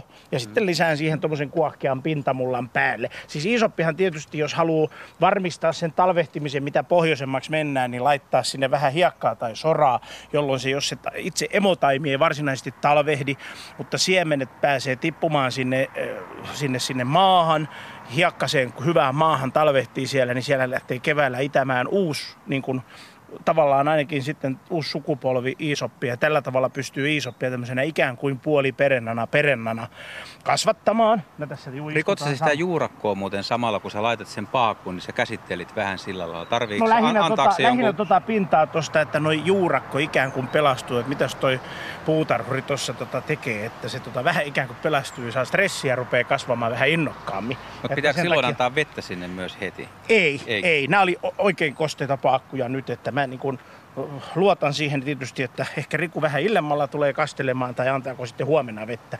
Tässä on meillä aika kiva kostea maa. Et tota, että, et tietysti hiekkaa voisi vähän enemmän olla Iisopin kannalta, mutta me laittaa nyt kahteen paikkaan täällä. Ja kun tätä Iisoppia on huom paljon, että sitä riittää, niin aina, aina täytyy ottaa se, että Kato, sieltähän se Riku jo. vettä. Vihreä kastelukannu ja sitten harmaan vihreä ja kolme taimea on nyt tässä ja isoja paakkuja ja sulla on niin kuin 30 senttiä näiden paakkujen väli. Onko tämä nyt Iisopille hyvä väli? No siis mä lähden siitä, että sitten tietenkin jos niitä siementaimia tulisi, niin ne täyttelisi näitä välejä. Ja sitten siltä varalta, että jos tässä nyt ei sattus onnistumaan, onnistumaan tämä siis niin kuin talven, talvehtiminen, niin ne, no nyt ainakin siihen, siihen asti, kun se kukoistavana on, niin tuota, näyttävä. Tuolta naapuri huutelee ja näyttää, että antakaa nyt vinkkejä, mitä muutakin voi tähän vuoden aikaa istuttaa. Mi- Mikä se on nyt kulta-aikaa? Istu- Mä oon siis tyrmistynyt. No, E, siis Ah, kun Mikko tekee töitä. Töitä, joo. Ei. Tämähän on ihan siis taivaallista. niin. Joo, mutta hei, toi savukala oli niin hyvä, että kun mulla se savukala ja noin makeat päärynät, viinirypälet pyörii suussa, niin Riku, jatketaan tätä, eiks No, vaan? Kyllä, mä sanoinkin, mä oon tyrmistynyt. Joo, joo. Niin. Niin. Koska järjestät grillijuhlat, niin kasveja tulee ja Palataanko istutusta kysymykseen, että mitä kaikkea juuri nyt kannattaisi istuttaa? Mikä olisi nyt, mille Vois- Joo, se, se jotain kysyitkin. multa. Niin, että mitä kaikkea nyt juuri kannattaisi istuttaa? Mikä olisi tässä elosyyskuun vaihteessa semmoinen? Se on No tietysti siis- eri puolella Suomea varmaan Ja paljon. Ja Joo, paljon. siis nyt, syksyllähän voi tehdä, nyt on aika hyväkin, voi tehdä jopa nurmikoita, että, että tota, nehän lähtee aika timmisti kasvamaan. Että keväällä ja syksyllä on hyvä tehdä nurmikoiden pohjia. Että se on yllättävää. Kesällä on sitten hankalampaa, kun yleensä on kuivaa. Tossahan se kasteleekin. Niin, niin, hyvin kuuluu. Sitten tietenkin, jos nyt laittaa esimerkiksi, tässä on istutettu tänä keväänä, näkee tuija-aita, tuijia voi laittaa, mutta se täytyy muistaa hyvin loppukesästä. Eli nyt kun kast, nyt istutetaan, niin ne pitää todella hyvin kastella sen takia, kun maa menee routaan. Tuija on siinä mielessä ongelmallinen, että keväällä kun aurinko alkaa pahtaa, niin se juuristo on jäässä, eli se haiduttaa itsensä kuoliaksi. Mutta sitten jos puhutaan niin kuin esimerkiksi, voit esimerkiksi syyshortensiaa tai jotain tämmöisiä, niin niiden kanssa ei ole niin ongelmaa. Mutta jos syksyllä, syksyllä istutat, niin sun täytyy huolehtia siitä kastelusta tosi hyvin, että se selvii siitä talvesta ja keväästä varsinkin. Ää, Kuuliljat on hyviä. Nythän voi jakaa, nyt on hyvä jakaa, jakaa monia ja jakaa kavereille. Kuuliljoja on tosi hyvä jakaa tähän aikaan. Ja pionit on yksi sellainen kanssa, voi jakaa tähän aikaan. Kun kukinta on päättynyt, niin nyt on hyvä laittaa, niin kuin kaivaa ylös ja jakaa. Ja sitten kaikkea ne, mitä on tässä jo mainittu, kaikki nauhuksia ja muita. Et nyt on hyvä kaivaa ylös kukinnan jälkeen ja jakaa niitä. Olisi isoja meheviä kevätesikko rypäksiä. Pitäisikö nyt lähteä jakopuuhiin? Kyllä, varmaan kannattaisi ja, ja näin, niin ne ehtis vielä ne jakotaimetkin juurtua hyvissä ajoin ennen kuin tulee ihan... No eihän nyt tässä varmaan ehkä ainakaan pakkasista ja roudasta on vielä Ei toivottavasti ole, ei- aikaa. ei ole. eikä- Niin, ei Etelä-Suomessa, mutta pohjoisessa, tilanne on, muuttua. Joo, mutta mä, niin kuin, mä ajattelin nyt Keski-Suomeen saakka, että pohjoisessa on jo syyskuun lopussa saattaa tulla kylmä Kyllä, ja siellä lumi. pitää aina huomioida tämä toki. Mutta ihan tuossa vähän muistuu vuosien takaa, tuossa noin kymmenen vuotta takaperin Lauttasaaressa semmoinen yksi julkinen puistoistutus. Siis lajeina oli ainoastaan kallionauhusta, soihtunauhusta ja iisoppia. Sitten siinä taisi olla syysasteria. Siinä oli parhaimmillaan, mä muistan, noin 200 päiväperhosta. Mites Paula, onko istutuspuuhat nyt tulevalla viikolla? Ei ole nyt istutuspuhia, kun ei ole sitä puutarhaakaan, mutta sen sijaan otan tuon pohjoisen ulottuvuuden nyt tähän hätään, kun mainitsitte pohjoisen sanana, niin Anja täällä kirjoittaa, että olisi kiva, jos asiantuntijat antaisivat neuvoja, millä kasveilla saadaan perhoset pihapiiriin täällä Oulun korkeudella saatikka pohjoisempana, kun syyssyrikkä ei näillä tällä, noilla korkeuksilla taida menestyä. Antakaa Anjalle ja kumppaneille vinkkejä, kun mennään tuonne pohjoisemmaksi, että mitkä on perhosen houkuttimia sitten Keski- ja Pohjois-Suomessa. Annetaan, täällä menee helikopteri yli, aikamoinen pörinä kuuluu, jonkun verran lentää menee haarapääskyäkin taivaalla, varpushaukka juuri ylitti talon, mutta joo, Mites tuonne pohjoiseen? No mä tässä jäin ihan miettimään, että mitä sinne voisi laittaa, että tietenkin ää, Lapin nauhus on yksi hyvä. Se tuli mulla heti mieleen. Ää, sitten, sitten tietenkin kesäperennoja voi laittaa ihan, että, että niitä on, mutta ne pitää joka kevät niin kuin kasvattaa sit sisällä. Talvehtivista mun täytyy ihan miettiä tätä. Lapin nauhus tuli heti mieleen. Sitten on hei tietenkin metsäkurjen polvet ja kaikki tämmöiset. Ja äh, osa mintuista saattaa menestyä siellä. Ja sitten, mä en tiedä miten pitkällä on toi, toi tota, Torregano. Joo, se on ainakin, että sitten ei se varmaan joka talvi edes ei, talvehdi, ei niin kuin sitten taas vastaavasti, kun se hangossahan leviää niin kuin enon eväät sanottaisiin. Mutta tota, tosiaan niin eri, eri maksaruohoista, eri syysleimuista. Ja mä lähtisin ainakin siltä pohjalta ajattelemaan, että jos nyt itse olisin hyvinkin pohjoisessa siellä ihan Rovaniemestäkin on reilusti ylöspäin, tai nyt siellä Oulun korkeudella, niin yleensä paikalliset taimistot nykypäivänä onneksi ovat niin valveutuneita, että eivät ota niitä yksistään ja pelkästään etelän, etelä, etelän lajeja, vaan nimenomaan pohjoiseen suuntautuvia tota, parempia alkuperiä. Ja silloin, silloin tota, sieltä löytyy aika mielenkiintoisiakin sitten lajeja, kun niihin rupeaa perehtyä perehtyä tarkemmin ja siis lajikirjoa, että, että sehän on just tässä pohjoisen osalta, että toivoisin, että vielä enemmän, koska sillä olisi taas jälleen kerran tätä hoettua valtakunnallista merkitystä, niin tuota, jo isommassa mittakaavassa, että sieltä niistä pihoista saataisiin niitä sitkeitä kestäviä kantoja ihan paikallistaimistojen lisäykseen ja, ja silloinhan se niin kuin siellä vyöhykkeillä, vyöhykkeillä jakautus ja siitä saataisiin aina lisää enemmän sitä kestävyystietoa. Niin se eniten on niin mietitty, että kun nämä päiväperhoset, joista me nyt on paljon puhuttu, niin ne ei ole siellä pohjoisessa. Et mä jäin kaikkein eniten miettimään sitä, että se perhosten lentoaika, mitä itse, niin se on niin kuin enemmän sit keskikesällä, heinäkuussa, kesäkuun lopulla. että se tämä mua tässä niin ihmetytti, että et mit, no nokkosperhonen on aika pohjoisella ja sitruunaperhonen, mutta et siellä on eri fauna sitten myöskin. Joo, ja sitten kun mennään tietysti ihan tunturia myöten, mutta se mikä, missä voisi olla vähän lohdutusta ja lisäapua, niin, niin näitä kun saa niitä niin kuin niittysiemeniä, siis saa kuivan kedon, paahteisen kedon, kosteikon, siis eri näitä niittyjä siemensekoituksia, niin ihan siis luonto tyyppistä ketoakin perustamalla, jos ei nyt ihan jokaiseen rakennettuun pihaan, mutta ainakin siellä tunturi, tunturiharjuilla oleviin tota, talojen ja mökkien pihaan. Ja kunhan ei siellä sitten porot olisi ihan se suurin kasvinsyöjä probleemi.